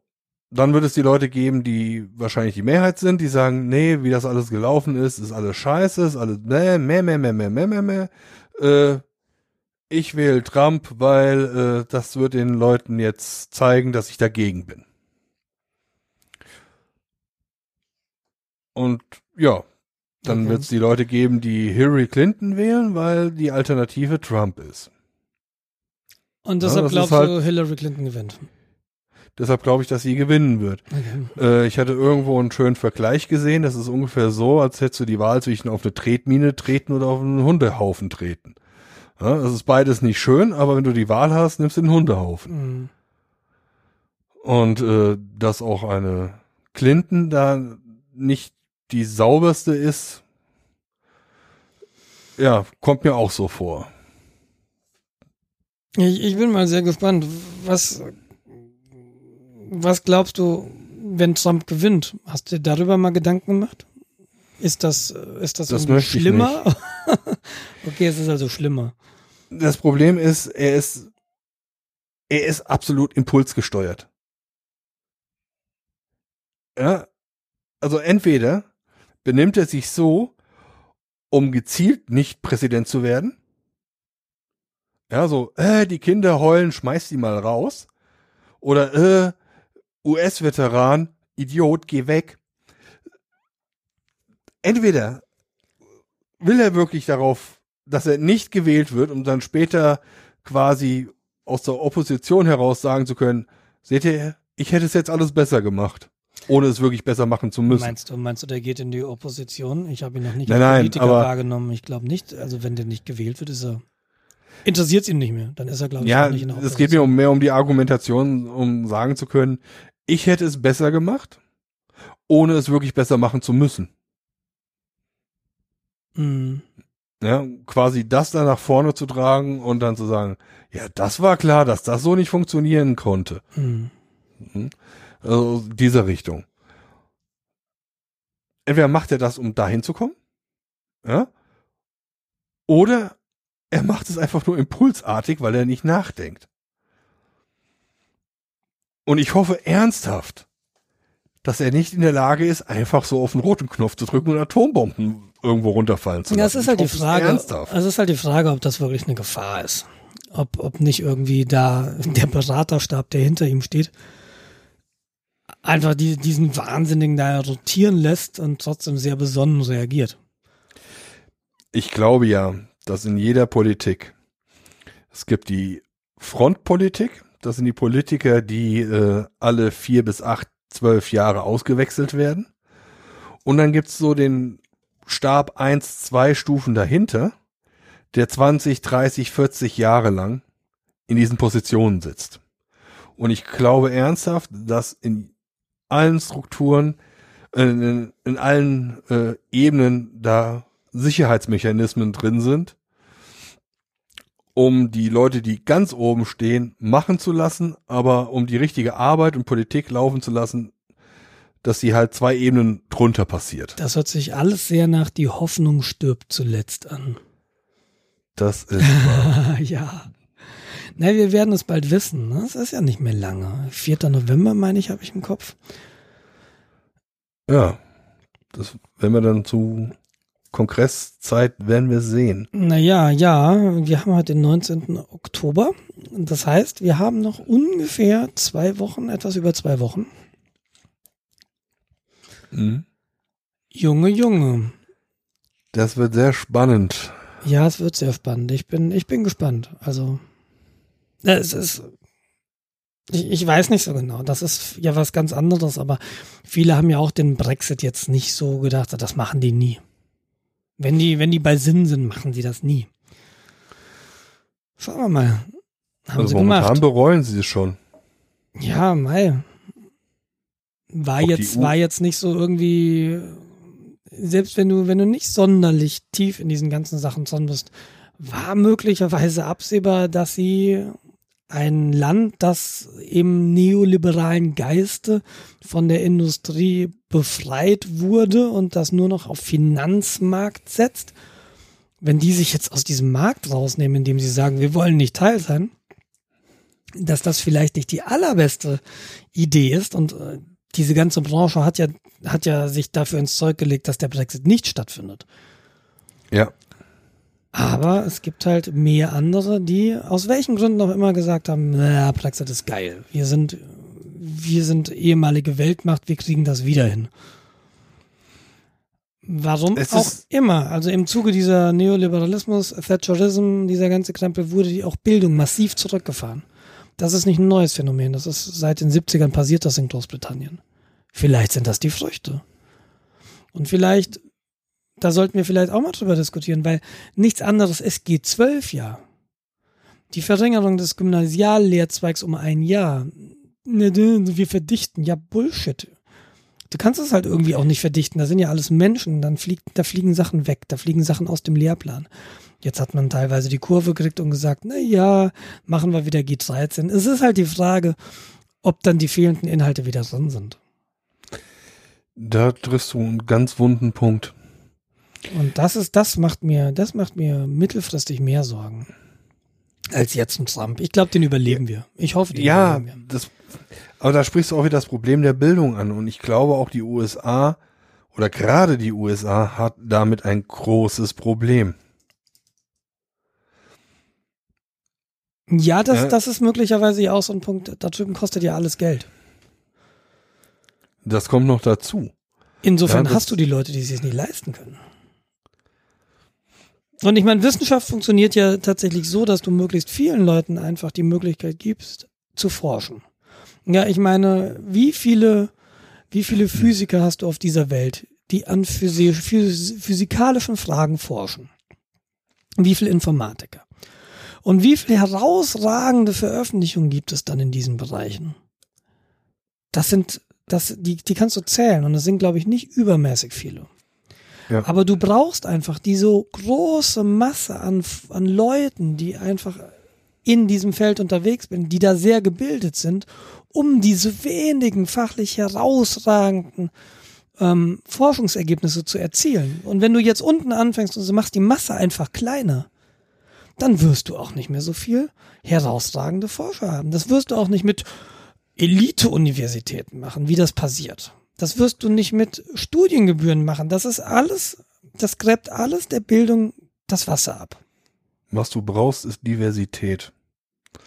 Du brauchst den Genie, du brauchst den Normalo und du brauchst auch den ähm, weniger Genie Menschen. Das Ja? Problem ist aber, dass wenn du sie in das gleiche System steckst, und das mag am Anfang total gut klingen, und jede Unternehmensberatung, die was auf dich hält, wird dich sagen, ja, na sicher, wir haben sogar Konzertpianisten, die bei uns Berater sind. Damit kriegen wir den, den Ansatz, damit kriegen wir ähm, Gedankenansätze, Lösungsansätze, auf die unsere BWLer nicht kommen. Korrekt. Aber nach drei Jahren sind die genauso brainwashed und haben genauso das Denken der Unternehmensberater, der BWLer angenommen. Genau, weil da die Diversität weg ist. Genau, du brauchst immer Frische, du brauchst ganz viele Leute, die bereit sind, in dieses, die bereit sind, wenn sie wollen, in dieses Ding reinzugehen. Und dann zu sagen, ja, hier will ich arbeiten, hier habe ich Freiheit. Und man muss vielleicht mal irgendwie absetzen, das muss man alles messen. Das muss man nicht messen an Erfolg. Alles muss messbar sein. Es müssen KPIs erfüllt werden, sonst wird's wegrationalisiert. Wie willst du denn bei Forschung KPIs erfüllen? Dann hast du diesen Wahnsinn. Man muss so und so viele Sachen veröffentlichen. Wenn du Professor werden willst, brauchst du einen gewissen äh, Track Record, was Veröffentlichungen angeht. Ja. Der Typ, der, der russische, ähm, der russische Mathematiker, der bei seiner Mutter wohnt, der jetzt eine, ich weiß nicht genau, was er bewiesen hat. Und der Beweis ist, glaube ich, noch, doch, er ist verstanden, weil er hat die Fields-Medaille angeboten bekommen und er hat sie abgelehnt. Das ist jemand, der hat vorher nicht wirklich veröffentlicht. Und der hat auch diese Veröffentlichung auf archive.org gemacht. Ja, für alle zugänglich. Der hat sich da komplett rausgezogen. So, und das, der will jetzt nicht Professor werden. Aber wenn du jemanden daran misst, okay, du musst jetzt in den letzten Jahren irgendwie ständig veröffentlichen. Wenn du ständig veröffentlicht, kommst du nicht ans Nachdenken. Lass doch die Leute mal zwei, drei Jahre nachdenken. Lass doch die Leute mal zwei, drei Jahre probieren, ohne dass sie sofort unter Druck gesetzt sind. Naja, Moment, da stimmt aber die Leistung nicht. Entschuldige, du bist Juniorprofessor. Hm, Vollprofessor wirst du jetzt nicht mehr. Das ist einfach so eine furchtbare neoliberale Entwicklung, die wir da haben. Alles muss messbar sein, alles muss auf Profit, alles muss auf Gewinn. Wir sollten irgendwie als Gesellschaft in der Lage sein, das zu finanzieren. Aber das kannst du ja auch nicht grenzenlos machen. Das kannst du nicht grenzenlos machen. Das ist ja, dann, dann hast du, ich, äh, mir fällt jetzt die Universität nicht mehr ein, die Engelsforschung und Das ist nochmal was anderes. Ja, die Vi- Vitrianer in Frankfurt an der Oder meinst du vielleicht, ja genau. die dann so wirklich sehr esoterische Themen haben. Da muss man sich natürlich schon irgendwo hinstellen und das ist schwierig, glaube ich, weil aus unserer Sicht ist das Bullshit, aber aus, aus anderen ist es halt, aus, aus der Sicht anderer Leute ist es eben nicht Bullshit, sondern endlich mal eine Veranstaltung, die seit Jahrhunderten gefehlt hat. Ist halt die Frage, wer stellt sich hin und sagt, okay, das ist schlecht, das ist gut.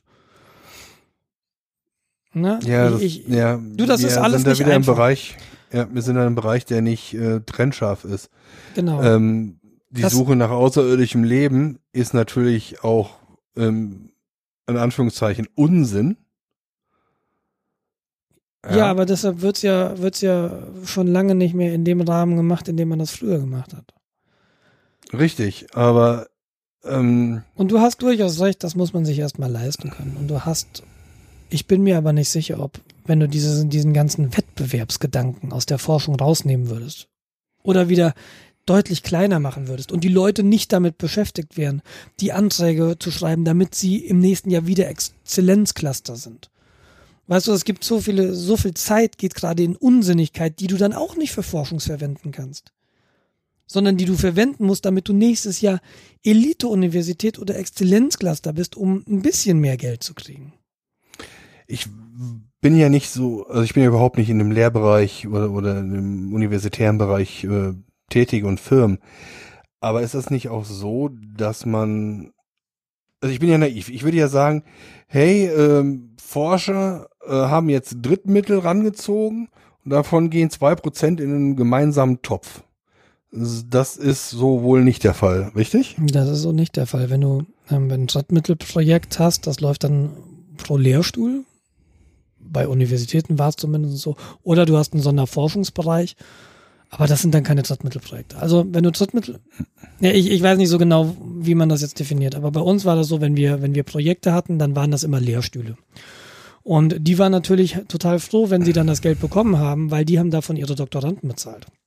Mhm. Und eine Universität kriegt nicht wahnsinnig viel Geld aus einem Forschungsprojekt, sondern aus dem Forschungsprojekt, da gibt's dann, da gibt's dann die großen Firmen, die auch richtig, richtig viel Geld daraus ziehen, weil die natürlich ähm, Stundensätze und Tagessätze und Monatssätze haben, die viel, viel, viel, viel höher sind als die einer Universität, weil die Universität hat einen kleinen Overhead und der Doktorand an sich kostet nicht viel. Aber wenn du da jetzt irgendwie eine Beratungsunternehmen drin hast oder ein großes Softwareunternehmen, die rechnen natürlich die üblichen Stundenpreise ab. Mhm. Das heißt, wenn du, wenn du so ein Forschungsprogramm hast, ob das jetzt vom BMBF oder vom BMWI gefördert wird, egal, das ist ein großes Wirtschaftsforderungsprojekt. Natürlich findet da ein bisschen Forschung statt. Aber wenn du solche Projekte hast, wo auch große industrielle Firmen drin sind, dann tust du alles, na, dann tust du nicht alles. Aber die Firmen werden es natürlich so ein bisschen in diese Richtung ziehen, dass es ihnen hilft. Und das ist ja auch Ja, erstmal gar nicht schlecht. Aber so Grundlagenforschung funktioniert anders. Wie gesagt, ich kenne diese Projekte aus der angewandten Informatik, wie Projekte im Bereich Grundlagenforschung in Chemie, in Physik, in Mathematik stattfindet. Das kann ich dir gar nicht sagen. Ja, worauf nicht. ich eigentlich ursprünglich raus wollte, ähm, dass man eventuell das Problem so lösen könnte, indem man quasi einen Gesamtpot hat, in dem halt Kohle aus allen Mitteln reinfließt und wieder zurückfließt in ähm, ja auch mal experimentellere Studien. Dafür ist ja eigentlich so eine Grundfinanzierung gedacht. Also Universitäten werden ja äh, grundfinanziert. Und äh, du musst, oder zumindest früher musstest du diese Drittmittelprojekte nicht machen, um deine Arbeit zu machen. Dann hattest du vielleicht nur einen Doktoranden. Und wenn du einen großen Lehrstuhl hast mit 50 Doktoranden oder weiß ich nicht, oder 10 Doktoranden, das ist jetzt so die Größe, die ich kenne, dann musst du halt diese Drittmittelprojekte haben, weil aus der Grundfinanzierung hast du ein oder zwei Doktoranden, die in der Lehre eingesetzt werden. Du brauchst jemanden, der den Übungsbetrieb leitet. Die Vorlesung macht der Professor, aber den ganzen Übungsbetrieb, das macht dann der Cheftutor. Und das ist ein Doktorand in der Regel. Aber wenn du jetzt, wie ich, auf einem Projekt promovierst oder promoviert hast, ich war halt angestellt, um diese Arbeit in einem beziehungsweise in mehreren Projekten, weil da geht's ja dann auch um Synergien. Du hast natürlich eine Technologie, die du entwickelst, die passt dann auch in anderen Projekten rein. Na, Mhm. Das musst du dann natürlich in den Projekten, du kannst natürlich nicht für die gleiche Arbeit von zwei Stellen Geld beziehen, sondern bei dem einen machst du das, okay, da haben wir irgendwie so einen Marketplatz, weil da war noch ein Wirtschaftslehrstuhl drin. Bei dem anderen hast du mehr auf die Security geguckt, weil das irgendwie ein Security-lastiges Projekt war. Aber trotzdem geht das natürlich zusammen. Das sind zwei Aspekte, die du in einer Lösung einbauen kannst und die dann die Gesamtlösung voranbringt. Das will ja auch niemand, dass in verschiedenen Projekten immer wieder das Gleiche gemacht wird und das nicht zusammengeht. Also es ist ja schon gedacht, dass Synergien gehoben werden. Ja, das war mein Job. Aber wenn mein Doktorvater eben darauf keinen Wert gelegt hätte, dann gäbe es nur ein, zwei Doktoranden, die er gehabt hätte, um den Übungsbetrieb zu betreuen. Das, Das war früher möglich. frustrierend. Ja, das kommt darauf an, was du, wie du dich verstehst als Professor. Mein Doktorvater war halt eher engagiert, der wollte raus, der wollte mit Leuten zusammenarbeiten. Das ist eine andere Ja, ich war jetzt gerade bei dem Doktoranden, der den ganzen Tag nur diese Studenten betreut und die Tutorials abhält und Naja, das kann auch spannend sein. Ich meine, der hat dann, du hast ja dann so ein Thema, wenn du, wenn du Doktorand bist, so, das ist so das Thema, an dem du arbeitest. Und wenn du dann den Übungsbetrieb hast, und das war immer sehr, sehr wertvoll, da konntest du nämlich sehen, welche Studenten sind eigentlich gut. Und dann hast du Mhm. zu den Studenten gesagt, pass mal auf, willst du nicht deine Diplomarbeit bei uns schreiben? Oder willst du nicht vielleicht irgendwie als Mitarbeiter, als Hiwi bei uns anfangen? Da konntest du natürlich gezielt die Leute fragen, die gut waren. Und wenn die Ja gesagt haben, dann hattest du jemanden, der für dich so ein paar Sachen ausprobiert hast und die hast du dann in Veröffentlichungen mit einbauen können. Du hast natürlich auch selbst was gemacht, solltest, solltest was gemacht haben. Aber du hattest halt so ein paar Sachen, ja, pass mal auf, probier doch mal aus, ob das funktioniert. Und dann mach mir doch mal die Messung. Und das machen typischerweise Hiwis. Da hast du als Doktorand gar nicht so die Zeit zu. Und je Ja, mehr okay. Hiwis du hast, desto mehr kannst du ausprobieren. Und das muss nicht unbedingt frustrierend sein. Das glaube ich gar nicht. okay, dann ja, habe ich komplett falsches Bild. Ja, ist auch nicht schlecht. Ja. Ja, aber wie gesagt, heutzutage sind so viele Leute damit beschäftigt. Heute geht's darum, bei, wenn, wenn Professoren berufen wurden, wie viel Drittmittel haben sie schon eingeworben? Ja. Warum denn? Vielleicht hat er ja, hat er ja Forschung gemacht. Vielleicht hat, war er gar nicht so sehr damit beschäftigt, irgendwie Drittmittel einzuwerben. Weil das Ding ist halt, wenn du, wenn du einfach viele Projekte hast, dann ist der Professor halt auch nur noch am Rumfahren, so mal zu dem Projektmeeting, mal zu dem Projektmeeting. Und dann, ja, macht er halt auch keine Forschung mehr, dann ist er halt Manager. Ja. Ist ein valider, kann man machen. Aber wie gesagt, das Wesen der Hochschule verändert sich ja auch. Niemand will die Hochschulen, die es in den 70er Jahren gab, wahrscheinlich. Die wären auch heute nicht mehr passend auf die jetzige Zeit. Mag ja alles sein. Aber dieser ganze, es muss sich rechnen, dieser ganze, wir konkurrieren miteinander. Warum konkurriert man denn miteinander? Warum konkurriert denn die Technische Universität in München mit der LMU in München, mit der Technischen Universität in Berlin? Warum passiert das denn? Warum muss man denn immer Rivalität machen? Ja, das ist ja, der Markt und das ist der Kapitalismus. Ja, und das Mehr mag vielleicht auch Studenten, stimmen. Geld. Das, genau. Ja, und ach, das ist ja auch nochmal was anderes. Aber wie gesagt, ich finde diesen Konkurrenzgedanken, den hast du da draußen in der Industrie. Das ist Kapitalismus irgendwie. Und das mag auch, wenn du Produkte hast, die du verkaufen willst, wofür du Geld einnehmen willst, ist das vielleicht auch gut, weil vielleicht durch Wettbewerb entsteht dann höhere Qualität. Ich bin mir Ja. nicht so sicher oder ich bin mir ziemlich sicher, dass es im Wissenschaftsbereich so nicht laufen sollte, beziehungsweise, dass das nicht die beste Möglichkeit ist. Das ist auf alle Fälle richtig. Ich meine, ähm, ich gucke mir jetzt gerade ein bisschen in Richtung Medizin. Ja, äh, allgemeine Krankheiten, die jeder Zweite hat, da wird geforscht, da steckt das Geld drin. Ja, weil da kannst du Medikamente entwickeln, die Ja. helfen und äh, Geld bringen. Aber dann äh, Sachen wie, weiß nicht, ALS als, als prominentes Beispiel, was jahrelang einfach nur irgendwo im Hinterstübchen äh, beforscht wurde von ein paar Leuten. Ja, da passiert halt nicht allzu viel oder irgendwelche Äh, exotischen Krankheiten. Du, es ist natürlich ganz, ganz schwierig, dieses Thema, ne? Weil gibt es da eine richtige Antwort, gibt es da eine falsche Antwort? Ich meine, wir haben auch Krankheiten, die viele Leute betreffen. HIV, also AIDS. Ja. Ähm, wenn man da jetzt einen Durchbruch macht, dann wäre ganz vielen Leuten geholfen. Wenn du jetzt ein, eine Krankheit, wenn du Durchbruch bei der Behandlung einer Krankheit machst, die nur 100 Leute auf dieser Welt haben, sind das eben nur 100 Leute. Ist ganz, ganz schwierig. Wer, wer will darüber richten, ob das jetzt sinnvoll ist oder nicht? Ich will es nicht sein. Sinnvoll ist jede Art von Forschung. Ja, und mit unendlichen Ressourcen wäre das auch schön, aber Ressourcen sind begrenzt und das ist eine sehr unangenehme, ein sehr unangenehmes Optimierungsproblem. Wie du Ressourcen in dem Kontext sinnvoll verteilst, finde ich. Ja, leider ist Forschung mittlerweile auch so, dass man viele Ressourcen braucht.